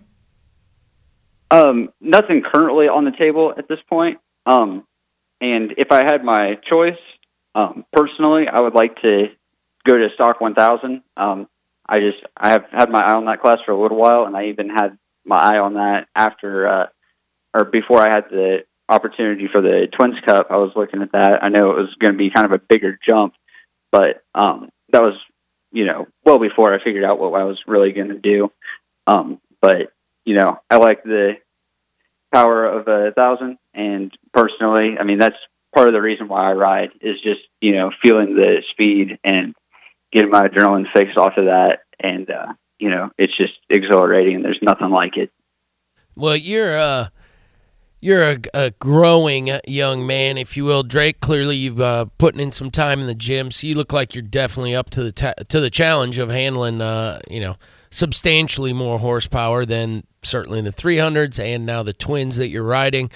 I I could totally see you going to uh, to a super stock uh, class ride, uh, and I'm, I'm sure there's going to be somebody out there that's going to hear that and want to talk to you, given that you are the front runner of the three in in your class. Um, is there is there anything about the upcoming races that you feel uh, maybe favors you over your uh, your opponents, uh, the guys that are closest to you in the class right now? Um, I'm mean. Well, that'll do it. you know, that that I'm- that does it. I'm I'm hungry, and you know I just I don't like to roll over and die. I just don't do that. I'll fight to the bitter end, and you know I'll make the moves I got to make to stay up there and to make it work. You know what I mean? Absolutely. So, how does this? Uh, I mean, you guys have, you, you of course had the race at Sonoma, but you had uh, before that about a month off. Uh, how did how'd your month off go? I mean, as far as training, were you were you stepping it up or just trying to level out for the remainder of the season? Uh, staying busy, uh, working, and um, I was trying to get to do some more uh, dirt training. Um, I didn't get to do as much as I wanted to, but you know, staying busy with work so I could make the last part of the, you know, push for California and the Western rounds possible. Because you know, as a broke 19 year old, it is not easy to make this uh, pro racing gig work. So, uh, you know, working my butt off to get out there and to do it. Um, you know, I was getting really good shoulder exercises, um, chainsaws above the head, do that really well. Yeah, and I'm sure you're. Well, it's worth noting your dad's still doing every race with you. Is that fair? Correct, or is he uh, getting a little bit of a breather? Uh, no, he's been to uh, every single uh, pro race that I've been to. And he's function. I'm sure he's probably splitting driving duties with you as well as uh, doing a fair bit of the pit work. Uh, actually, he, he slacked off a little bit for the uh, Western round, so we got uh, him flights to get out there because uh, somebody had to go back to work the next day after the races. So, uh, you know, I had I was stuck with the driving most of the time. So, Who's going to wash your bike afterwards if he's not there? That sounds horrible. it's terrible. No, um, I mean, you're 19. You don't want to. You got your health, and why would you want to? In your in your youth, why would you want to waste it washing What do you- motorcycles? What do you want a job for? but luckily there isn't too much washing that has to be done for our uh, road race bikes. yeah, I get it. Yeah, As long But, as you uh, keep no, them out I of the gravel could traps. Honestly, Yeah, Right. Uh, and luckily, you know, I wouldn't be able to do this without my dad. You know, he works his butt off to make sure that everything gets done on the bike, and uh, you know, never had issues. I've never had a mechanical out of a race because of a issue that my dad has missed or anything like that. Um, and I actually, I don't think I have DNF'd or mechanicaled. Period. Under you know him watching the bike and working his magic. So, you know, I wouldn't be able to do this if it wasn't for him.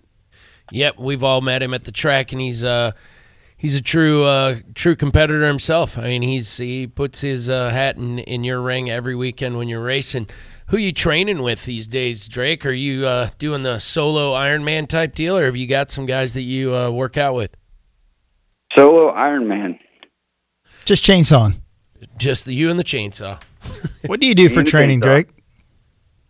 I've done some running. Um, I don't run as much as I want to um, or need to, and you know, I'm trying to get better onto a routine. But you know, working to race and to get out there um, kind of puts a little bit of a damper on that. You know, after being out in the sun for quite a while, and you know, I got sick right before I went to Sonoma, and I thought that I had it beat, and then it came back, and during the race, I started having uh, drainage and stuff screwing with me, and some other gross details. Hmm, that during does sound race. gross. We could just spare us most fun. of it. Yeah, please spare us. right?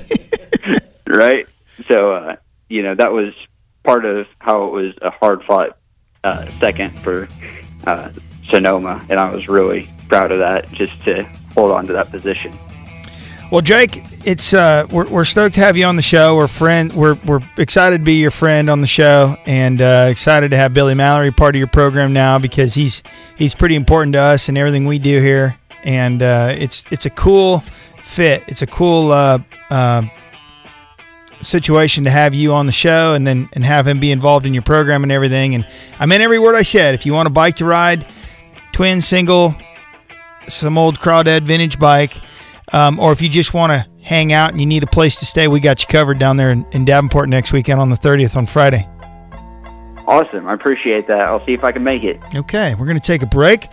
When we come back, Jack has efforted and succeeded to reach Trystan Hart, and he's going to join us right after the break. It's Pit Pass. Stay tuned. Hi, this is Scott Russell, and you're listening to Pit Pass Radio. Hey everybody, it's Scott Casper from Pit Pass Radio. Vee Rubber offers a whole range of performance motocross and off-road tires, starting with the VRM 229 for hard pack supercross settings and the VRM 300. It's designed for intermediate soil conditions. The most popular tire is the VRM 140. It's designed for soft to intermediate environments. All knob tires are available in the most popular motocross and off-road sizes as well. The VRM 308R Trials is the perfect choice for real technical conditions, and it's now available in a new four-stroke model for racing or recreation riding big four strokes. The newest addition is the V-Line Do-All VRM 340, a heavy-duty off-road tire that is DOT approved. Most of the tires are available in the new slow rebound tacky compound for extremely technical environments. It's Vee Rubber and the tacky tires, the choice of Sherco off-road. Racers say when using a tacky, it's almost like cheating. It's Vee Rubber.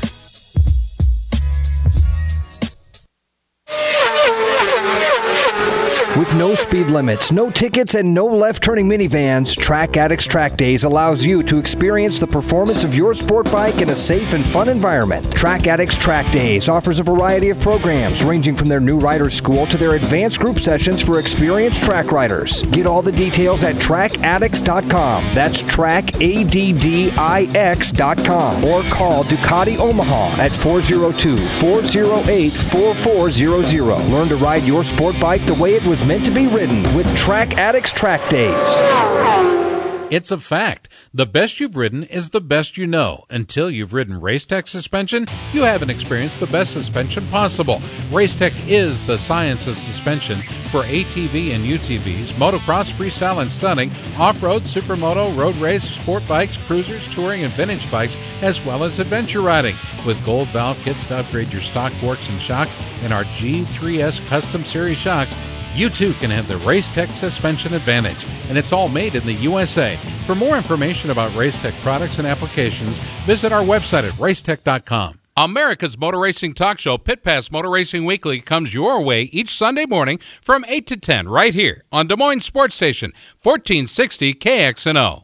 1460 KXNO. The Yamaha YZF R3 Sport Bike at Hicklin Power Sports and Grimes is the most exciting and affordable way ever to join the exclusive world of Yamaha R Series Superbike performance. It features a potent fuel injected 321cc liquid cooled parallel twin engine for great acceleration, a slim, lightweight chassis for sporty, agile handling, a low seat height to get both your feet firmly on the ground for added confidence, plus legendary Yamaha Superbike styling guaranteed to turn heads, all at a super value. No wonder Cycle World calls it a bargain, and Revzilla hails it the new king of the hill when it comes to entry level lightweight sport bikes. Visit Hicklin Power Sports and Grimes today to see the incredible Yamaha R3.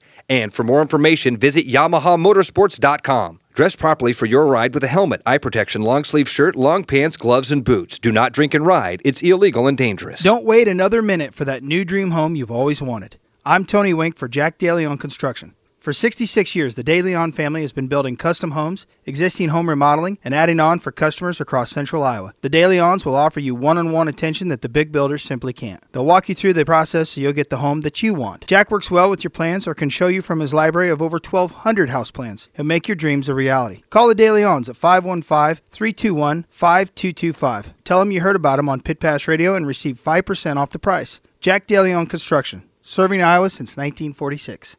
Hi, my name is Ben Evan. I'm a professional motocross and supercross racer, and you're listening to Pit Pass Radio. Man, there's a blast from the past. Ben Evans, he did he had his pro debut in the West Coast Supercross on the 250. It was the TiLube Honda team.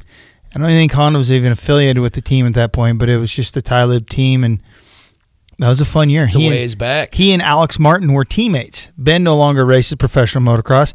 Alex Martin, as you know, is uh, A Mark's doing very well racing for the JGR Suzuki. So a little bit of history trivia there.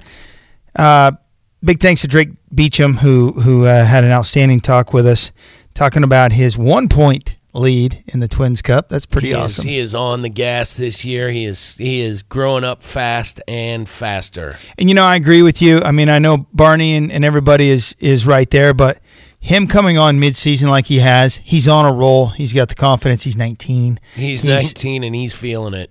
It's so cool. Yeah, and, it and, really uh, is. It'd be a good feel good story if he won, especially you know your you guys being involved with him up there and with Billy helping now, Billy Mallory and and everything. He's It's, been and he's been a babe, a pit pass babe for since he was a young boy. I we mean, had him when we- he was 14, 13. We were getting, you know, Tommy Boy's been uh, involved for quite a while. Yep. Yep. So big thanks to Drake for joining us.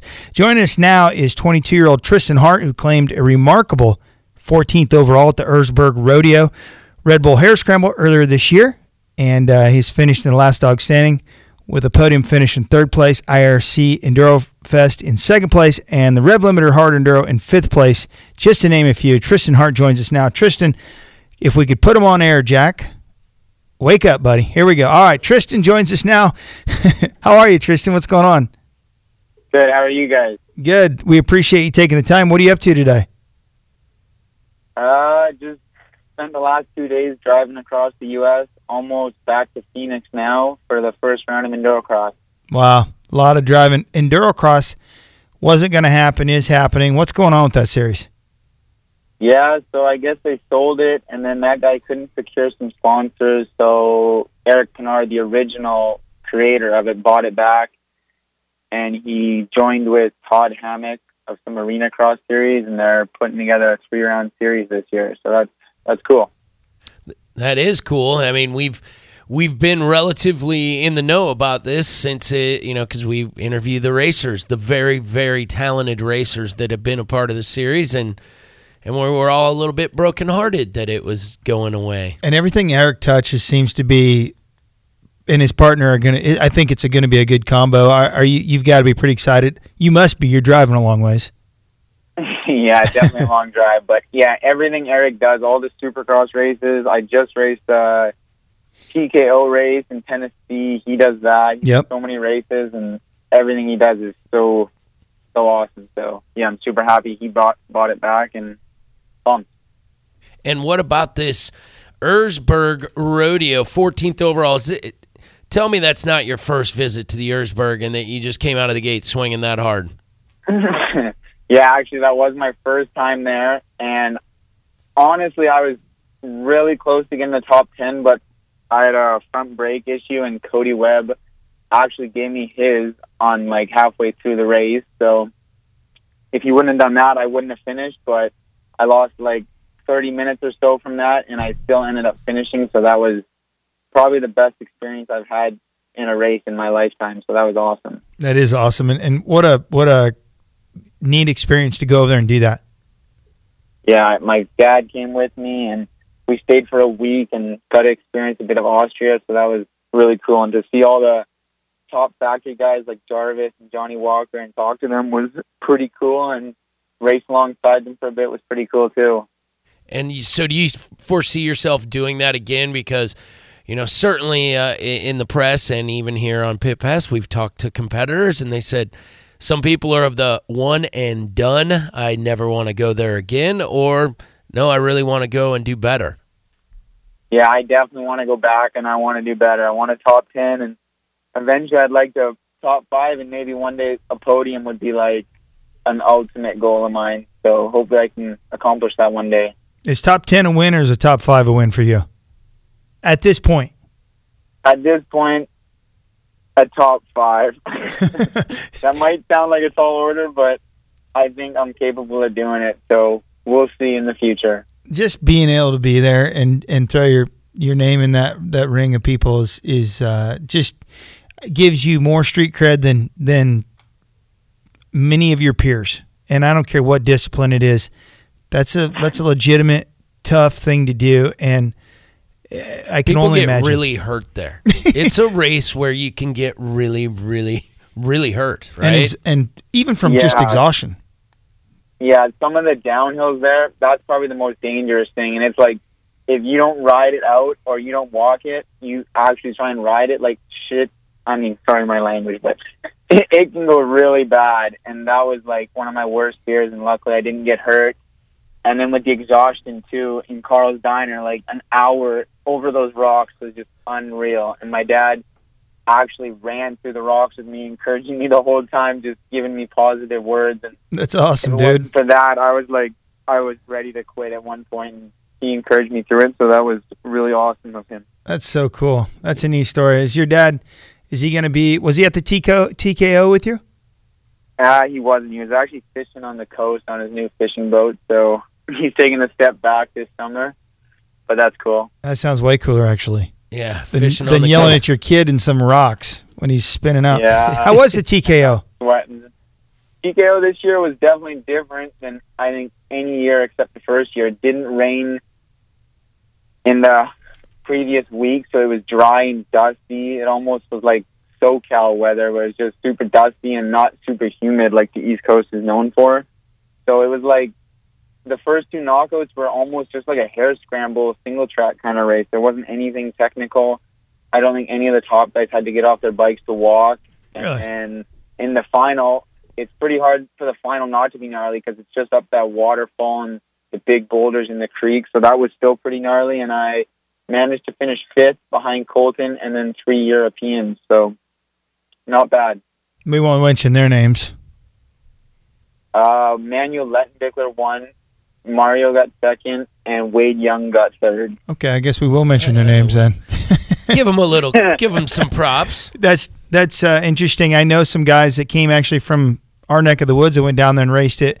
I, I don't know how they finished. I saw on their Facebook or their Instagram or something that they were racing it, and I um, I had I had thought you know this year I raced Loretta Lynn's in the amateur in the in the old man class in the plus forty, and same deal for me. A top ten was was like okay, and I finished uh, what I, I got eighth, seventh or eighth. I thought you said seven. Or Yeah, and I'm like now I'm like ah I'm gonna go back and I want to podium that thing, and that's a tall order for me, you know, and and nobody cares. It's the old man class, right? But it's but it but it's it's why why we get up in the morning and and it's it's fun and and I'll work towards that and that kind of thing. But I also have thought, um, you know, I race in, in Baja, and uh, it's my my intention is to Ironman the 1000 in 2020, and I want to go there and win and win it. And I know that's a tall order.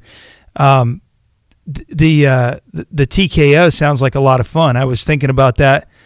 I was uh, actually the the Iowa State Fair goes on the same week, so it's it has to compete, and that's a big deal to me. I really love the Iowa State Fair here, and, and there's like over a million people that go. It's a big deal Wow. and and uh, an incredible waste of time and money. Believe me. so, so I thought, you know what, I could I would rather spend that money going down and racing the TKO, and I and I'm I'm glad to have you on to, uh, you know, like a local double A guy that's now forty. D- Is it is that a Yeah. place for me, or am I? I mean, the other the guys that that that go, went and raced it, I would handily beat at a local race, but I don't know how they finished. Maybe they didn't. I don't know. I mean, that's a weird format too. Yeah, I think the coolest thing about extreme enduro it's not really how you finish so much. It's just about the sense of accomplishment you can get from like the extremely challenging obstacles. Because lots of stuff you'll see you don't think is possible, and then you're just forced to push and push yourself out of your comfort zone and try these crazy things. And sometimes it works out, sometimes it doesn't. But when it does work out, it's a pretty good feeling. And I think that's why extreme enduro is growing so much right now. and I think it's it's um, you know also the the the what's cool about that event I think is your friends family like your dad running through the rocks to cheer you on over there at Erzberg. You know if you if you're the spectators it's designed to have the spectators close to you. So that's I think that's more fun too than if you're out there, you know, in in uh, Mexico in the Baja by yourself in the middle of the night. You're like, what am I doing? no one's out there. Yeah, Yeah. exactly. And that would be fun. Enduro, Extreme Enduro definitely is so spectator friendly. Like at Erzberg, there's a couple sections. There's like probably a thousand people or so at each section cheering you on, and it's just they get such a thrill off seeing you get up a hill, and that just that helps you carry on with the race. So that definitely helps with Extreme Enduro. And at the at Erzberg, so I'm I'm always puzzling over it when I watch because I work at a dealership, so we've got Moto TV and various years of the Erzberg are always rolling through on our video, at least clips of it. Is the start? Do they they do they break up the start in any way, or is it le- really just a mad dash? Uh, so they break it up, 500 people total, and we start in rows of 50, like every 20 or 30 seconds. Whoa. It's a lot of dudes supposed- aiming at a hill. Yeah, and it's supposed to be a dead engine start, and it never really ends up being a dead engine start. Everyone starts with their engines on, and you're supposed to wait for Carl, the race designer or maker, promoter, for him to pick up the flag. But as soon as he even moves his hand, everyone just leaves on a mad dash, and then at that point, there's no stopping them, and then it's just chaos for the next three hours. Honestly. Yes. Yeah, I mean, and it's it's hours of a race, but people are legitimately freaking out about the the half a second they might gain at the start. Exactly. It's just everyone is like trying to kill each other for the first 20 minutes. Like legitimately, it's crazy. Yeah, that doesn't sound like a lot of fun, actually. mean, does it pay off to be a little more patient in that? I can only imagine. I guess you don't want to be behind people though that uh, can't make the the first obstacles because otherwise you just get log jammed, right? Right. And it's game over. Yeah, so it's super important to be on the first row. That's like the most important thing. So you want to be top 50 fastest on the prologue the day before. And then my style is not. I'm not a super aggressive racer, so I like to let the race come to me, especially in the later half of the race. So I'll honestly let people go if they're like being super aggressive because I don't feel like battling for the first hour because I know it's such a long race. So it's just depending on your style, and my style is just a little more mellower, I'd say. Well, it's working for you, and letting the race come to you when it's three, four hours long, I guess, uh, can work. Yep. What about uh, GNCC? You do those? I've never done one, but I'd like to because I grew up racing off road in Canada, and it's tight, gnarly trees, and kind of similar to GNCC, maybe a little tighter, but those guys are definitely fast. And I, I don't know if I can hang with many of them, but I raced Ben Kelly this weekend, and we had some good battles, so it'd be fun to try one one day, though. He's no slouch, but I tell you, I do not believe, unless you're riding on logging roads in Canada or something, I don't believe GNCC. They're so fast and blown out compared to any any other series that I've seen. It's a completely different animal. I mean, they race ATVs the day before. You know what I mean? yeah, that's true. But uh, I have no doubt you'd do well. It'd be it'd be fun to see. I go to a few of those here and there. So, um, three hours apparently doesn't bother you to race that long. It, it's so rough though. Like in the, the the early races, like in March and stuff, you can't imagine. And I know Trystan, you'd have no trouble with it, but for a slob like me, it is the most brutal. And you've just like, why would I go to that? And then and then by February, you're like, well, I'm probably gonna head down to the GNCC in Florida again. yeah. I get, I have some friends from Canada that do GNCCs, and they always tell me about how rough and gnarly they are. So that I can definitely expect with so many like hundreds and hundreds of racers on the track. It's bound to get super rough. Yeah, thousands actually. Yeah. in some situations. Arm pump in the pits. yeah, right. what I would have for Right. sure. So, what are your expectations for the Endurocross this weekend, Trystan?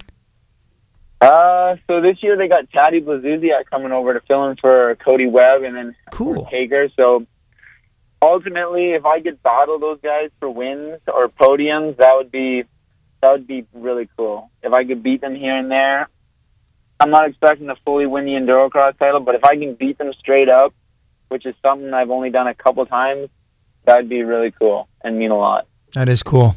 What's your what's your plans for the balance of the season? Anything besides Uh, Endurocross? Uh, I might be going to Indonesia for another extreme enduro race, which would be I'm pretty excited for that if that comes through. And then I have another race in Quebec I'm going to be doing, and then just some local racing, and then two more rounds of endurocross in October, and that's about it. I think. Where do you live now? Uh, I live near Calgary, Alberta. Oh, but sh- I live just across the border in British Columbia. You still live up in Canada. You do any motocross ever?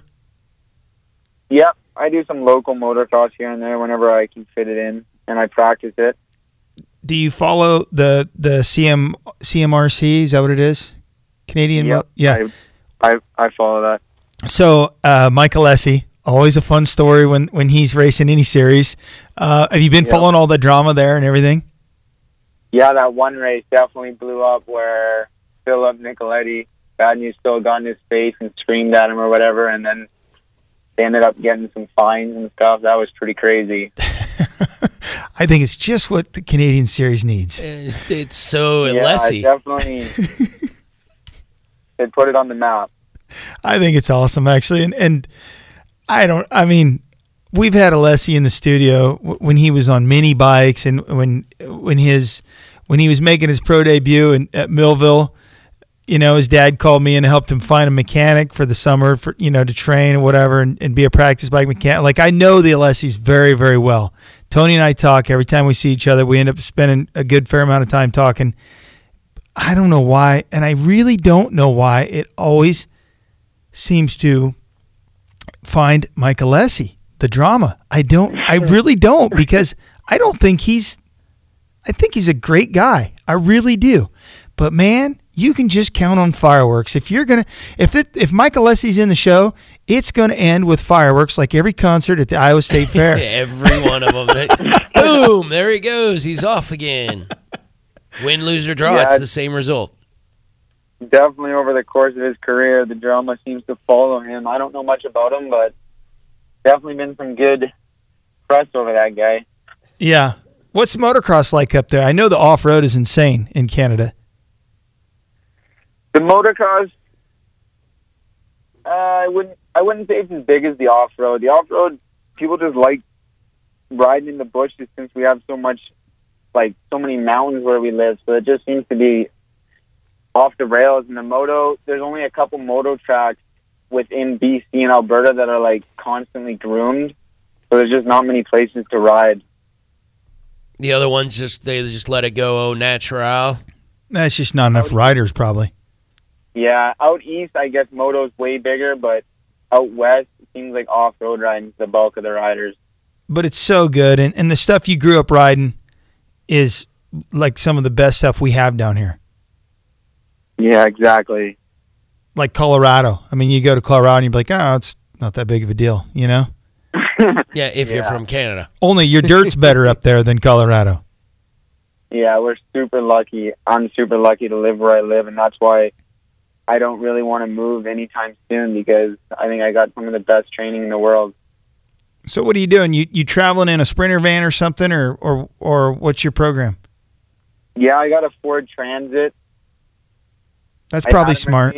But yeah, it was a little smarter decision for me. So I drive a lot. Sometimes I fly to races if I can, but we'll try to leave the van sometimes at races, and then we'll fly back and drive to the next race to try and save 20 hours of driving here and there. Sure. But the bulk of it is definitely just driving back and forth, which kind of weighing on me a bit, but there's not much I can do about it at this point. Tough to maintain any uh, meaningful relationships, let's say, while driving constantly. Probably don't have a girlfriend that gets to join you on these deals. Uh, actually, my girlfriend's with me right now. My girlfriend of five years, so we're having a little vacation right now, so it's pretty cool. No, that's fun. That's, yeah, that sounds- takes the staying out of the drive. Does she know you, she's your Yeah. girlfriend? yeah, she knows. Sometimes she might not know, though. Sometimes she might like question herself, like, "What am I doing?" Yeah, probably. I've I've heard some stuff. All right, Trystan Hart, it's been fun having you on. You- You've been a good sport. I'd like to give you a chance to thank all of the sponsors that help you go racing. Yeah, I want to thank RPM Racing. Mike helped me this year and will be helping me next year too. And then KTM Canada, KTM USA, Maxxis, Klim, FMF, Just One, CD, Motorex, Amy Racing. Thanks to all of them. Awesome job. You must have like the bike right there, and you could read them all off, and your graphics. Is, I, I'm assuming, right? So, Yeah. All right, Trystan, we appreciate it. Have a safe trip and good luck in endurocross. Yeah, thanks for having me on, guys. Have a good night. All right, thanks. Pit Pass Moto is an Evergreen Podcast production. EvergreenPodcast.com hosts a diverse and dynamically curated blend of creative shows featuring a wide range of lifestyle and niche programming. Our network features a myriad of entertaining shows rooted in high creative values and production quality. That's us, Pit Pass Moto, on Evergreen Podcast Productions. Hey, this is Ben Bostrom. You're listening to Pit Pass Radio. With the tremendous amount of horsepower and torque created by modern dirt bikes, today's racewear must withstand tremendous forces. It must breathe well, be lightweight and protective, yet still durable. Fly Racing created its Evolution 2.0 racewear to fulfill these requirements. Evolution 2.0 features the industry's first BOA closure system race pant designed to provide custom comfort, smooth, even closure, no pressure points, and simple one handed adjustment. Add to that the Evolution 2.0 ProFit Advanced Ventilation Jersey and Premium Race Glove, and you have Generation Next racewear, built to withstand the extreme conditions created by the modern dirt bike. For more information, visit flyracing.com. It's much more than a piston company. Wiseco now offers a full line of quality performance products, including forged pistons, precision forged clutch baskets and hubs, crankshafts, camshafts, forged connecting rods and valves. At Wiseco, we offer accessories for just about any motorcycle, ATV, snowmobile, personal watercraft, outboard marine engine, or automobile on the market today. After 70 years in the business, Wiseco has established a great reputation as a brand that can be trusted to deliver high quality performance products for power sports enthusiasts and professionals. Wiseco. America's Motor Racing Talk Show, Pit Pass Motor Racing Weekly, comes your way each Sunday morning from 8 to 10, right here on Des Moines Sports Station, 1460 KXNO. 1460 KXNO. If you're passionate about riding motorcycles both off road and on, check out the full line of Yamaha dual sports at Hicklin Power Sports. The Yamaha TW200 features Yamaha's famous reliability, electric start, an ultra low seat, and comfortable fat tires, making it one of the industry's simplest to ride motorcycles. The Yamaha XT250 offers the same ultra dependable, user friendly performance, but in a more versatile, powerful, and lighter weight package. And for riders who like to take their fun off road more than on, there's the high performance enduro derived Yamaha WR250R, featuring long travel suspension and advanced high end design. Whatever your budget or riding style, Yamaha has a dual sport model that's right for you. For more, visit YamahaMotorsports.com today. Then visit Hicklin Power Sports and Grimes to see the new 2017 models from Yamaha, the first name in dual sports. Dress properly for your ride with a helmet, eye protection, long sleeves, long pants, gloves, and boots. Do not drink and ride. It's illegal and dangerous. Time out. Drink Swell Vodka, proudly and carefully distilled and filtered in Iowa. Find Swell Vodka in fine stores, restaurants, and bars near you. Like Swell on Facebook. Hey everybody, this is Jeff May, and you're listening to Pit Pass Radio. Thanks, Jeff. This show is brought to you in part by Fly Racing. Continue to expand its line of hard parts from bike stands to handlebars and grips, chain and sprockets, foot pegs, and lever assemblies to creative products such as its innovative boot wash stand. I've had one for three years.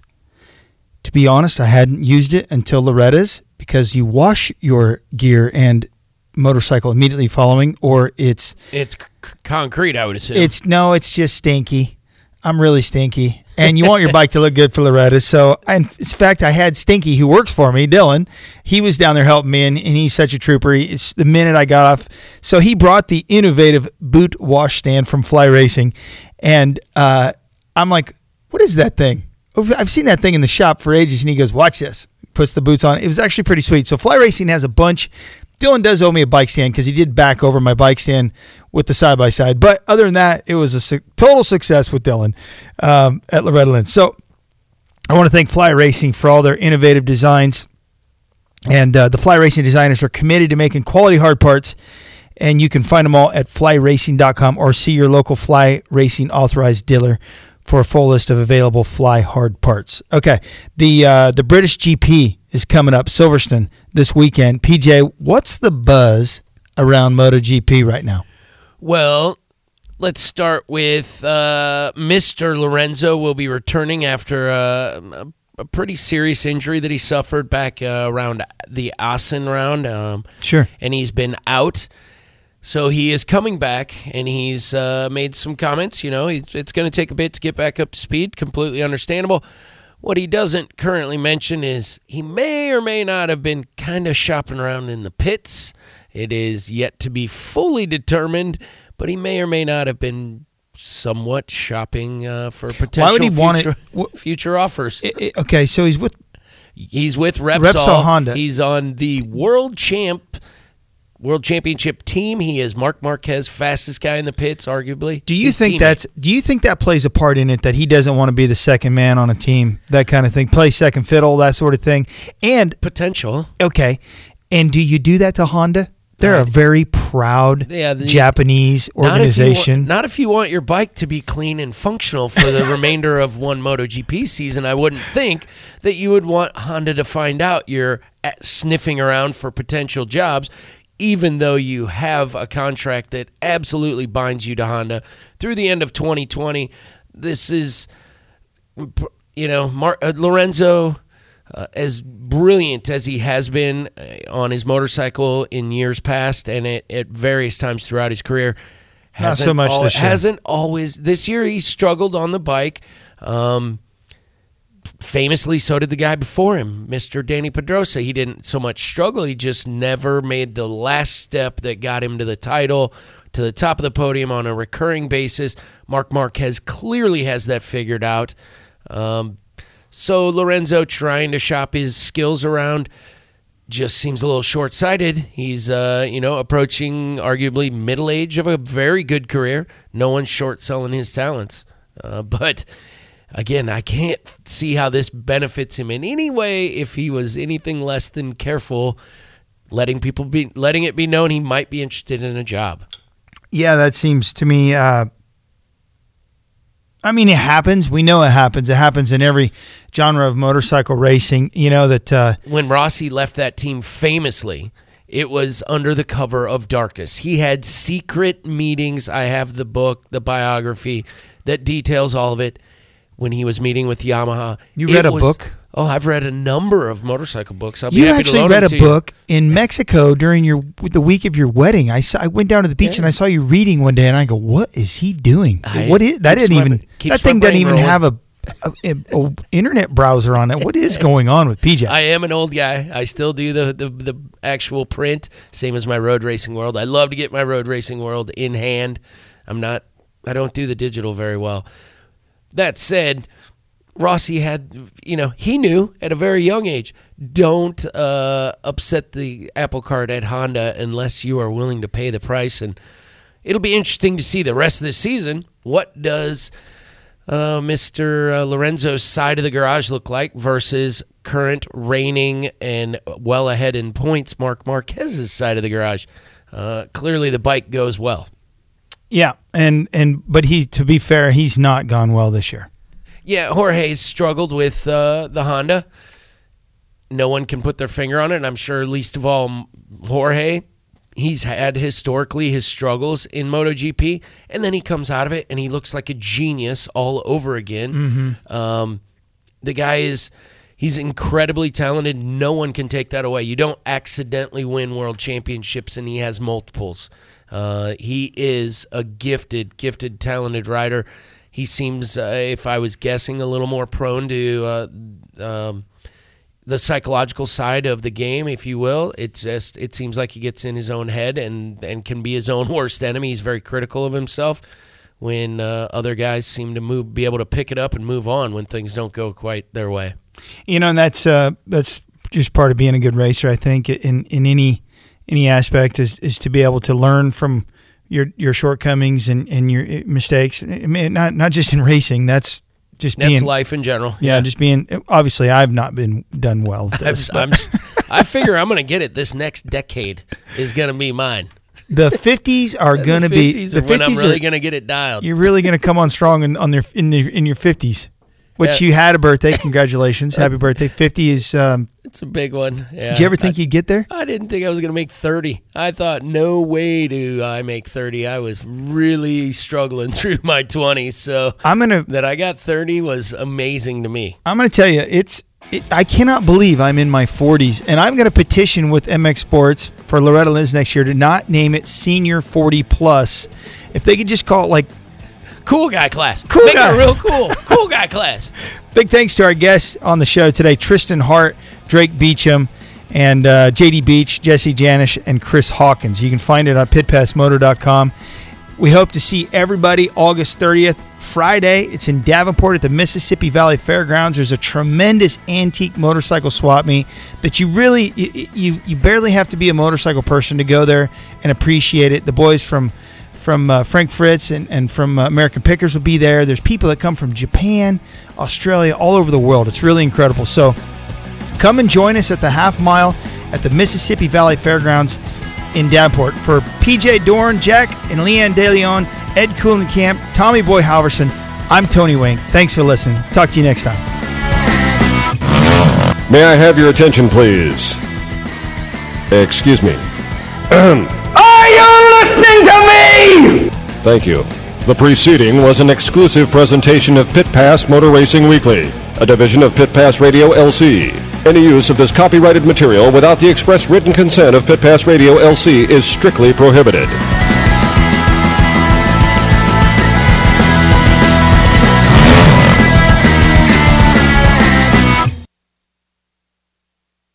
Ready to up your game and learn more about the thrilling world of sports betting? Introducing Double Down with Breslow, the ultimate podcast about the business of sports gambling. Join me, James Breslow, and a long list of expert guests as we dive into the art and science of the sports betting industry, evolving regulations, technology enhancements, and the meteoric rise in the number of players makes this sector the fastest growing and most intriguing in the world. Unlock the business secrets from many of the industry's most recognizable C suite executives, including odds makers and influencers. Every episode of Double Down with Breslow is packed with insider tips, deeply skilled analysis, and in depth discussions. Don't miss out on the ultimate resource for mastering the business of sports betting. Listen to Double Down with Breslow on the Evergreen Podcast Network or wherever you listen to podcasts. That's Double Down with Breslow, the business of sports betting podcast.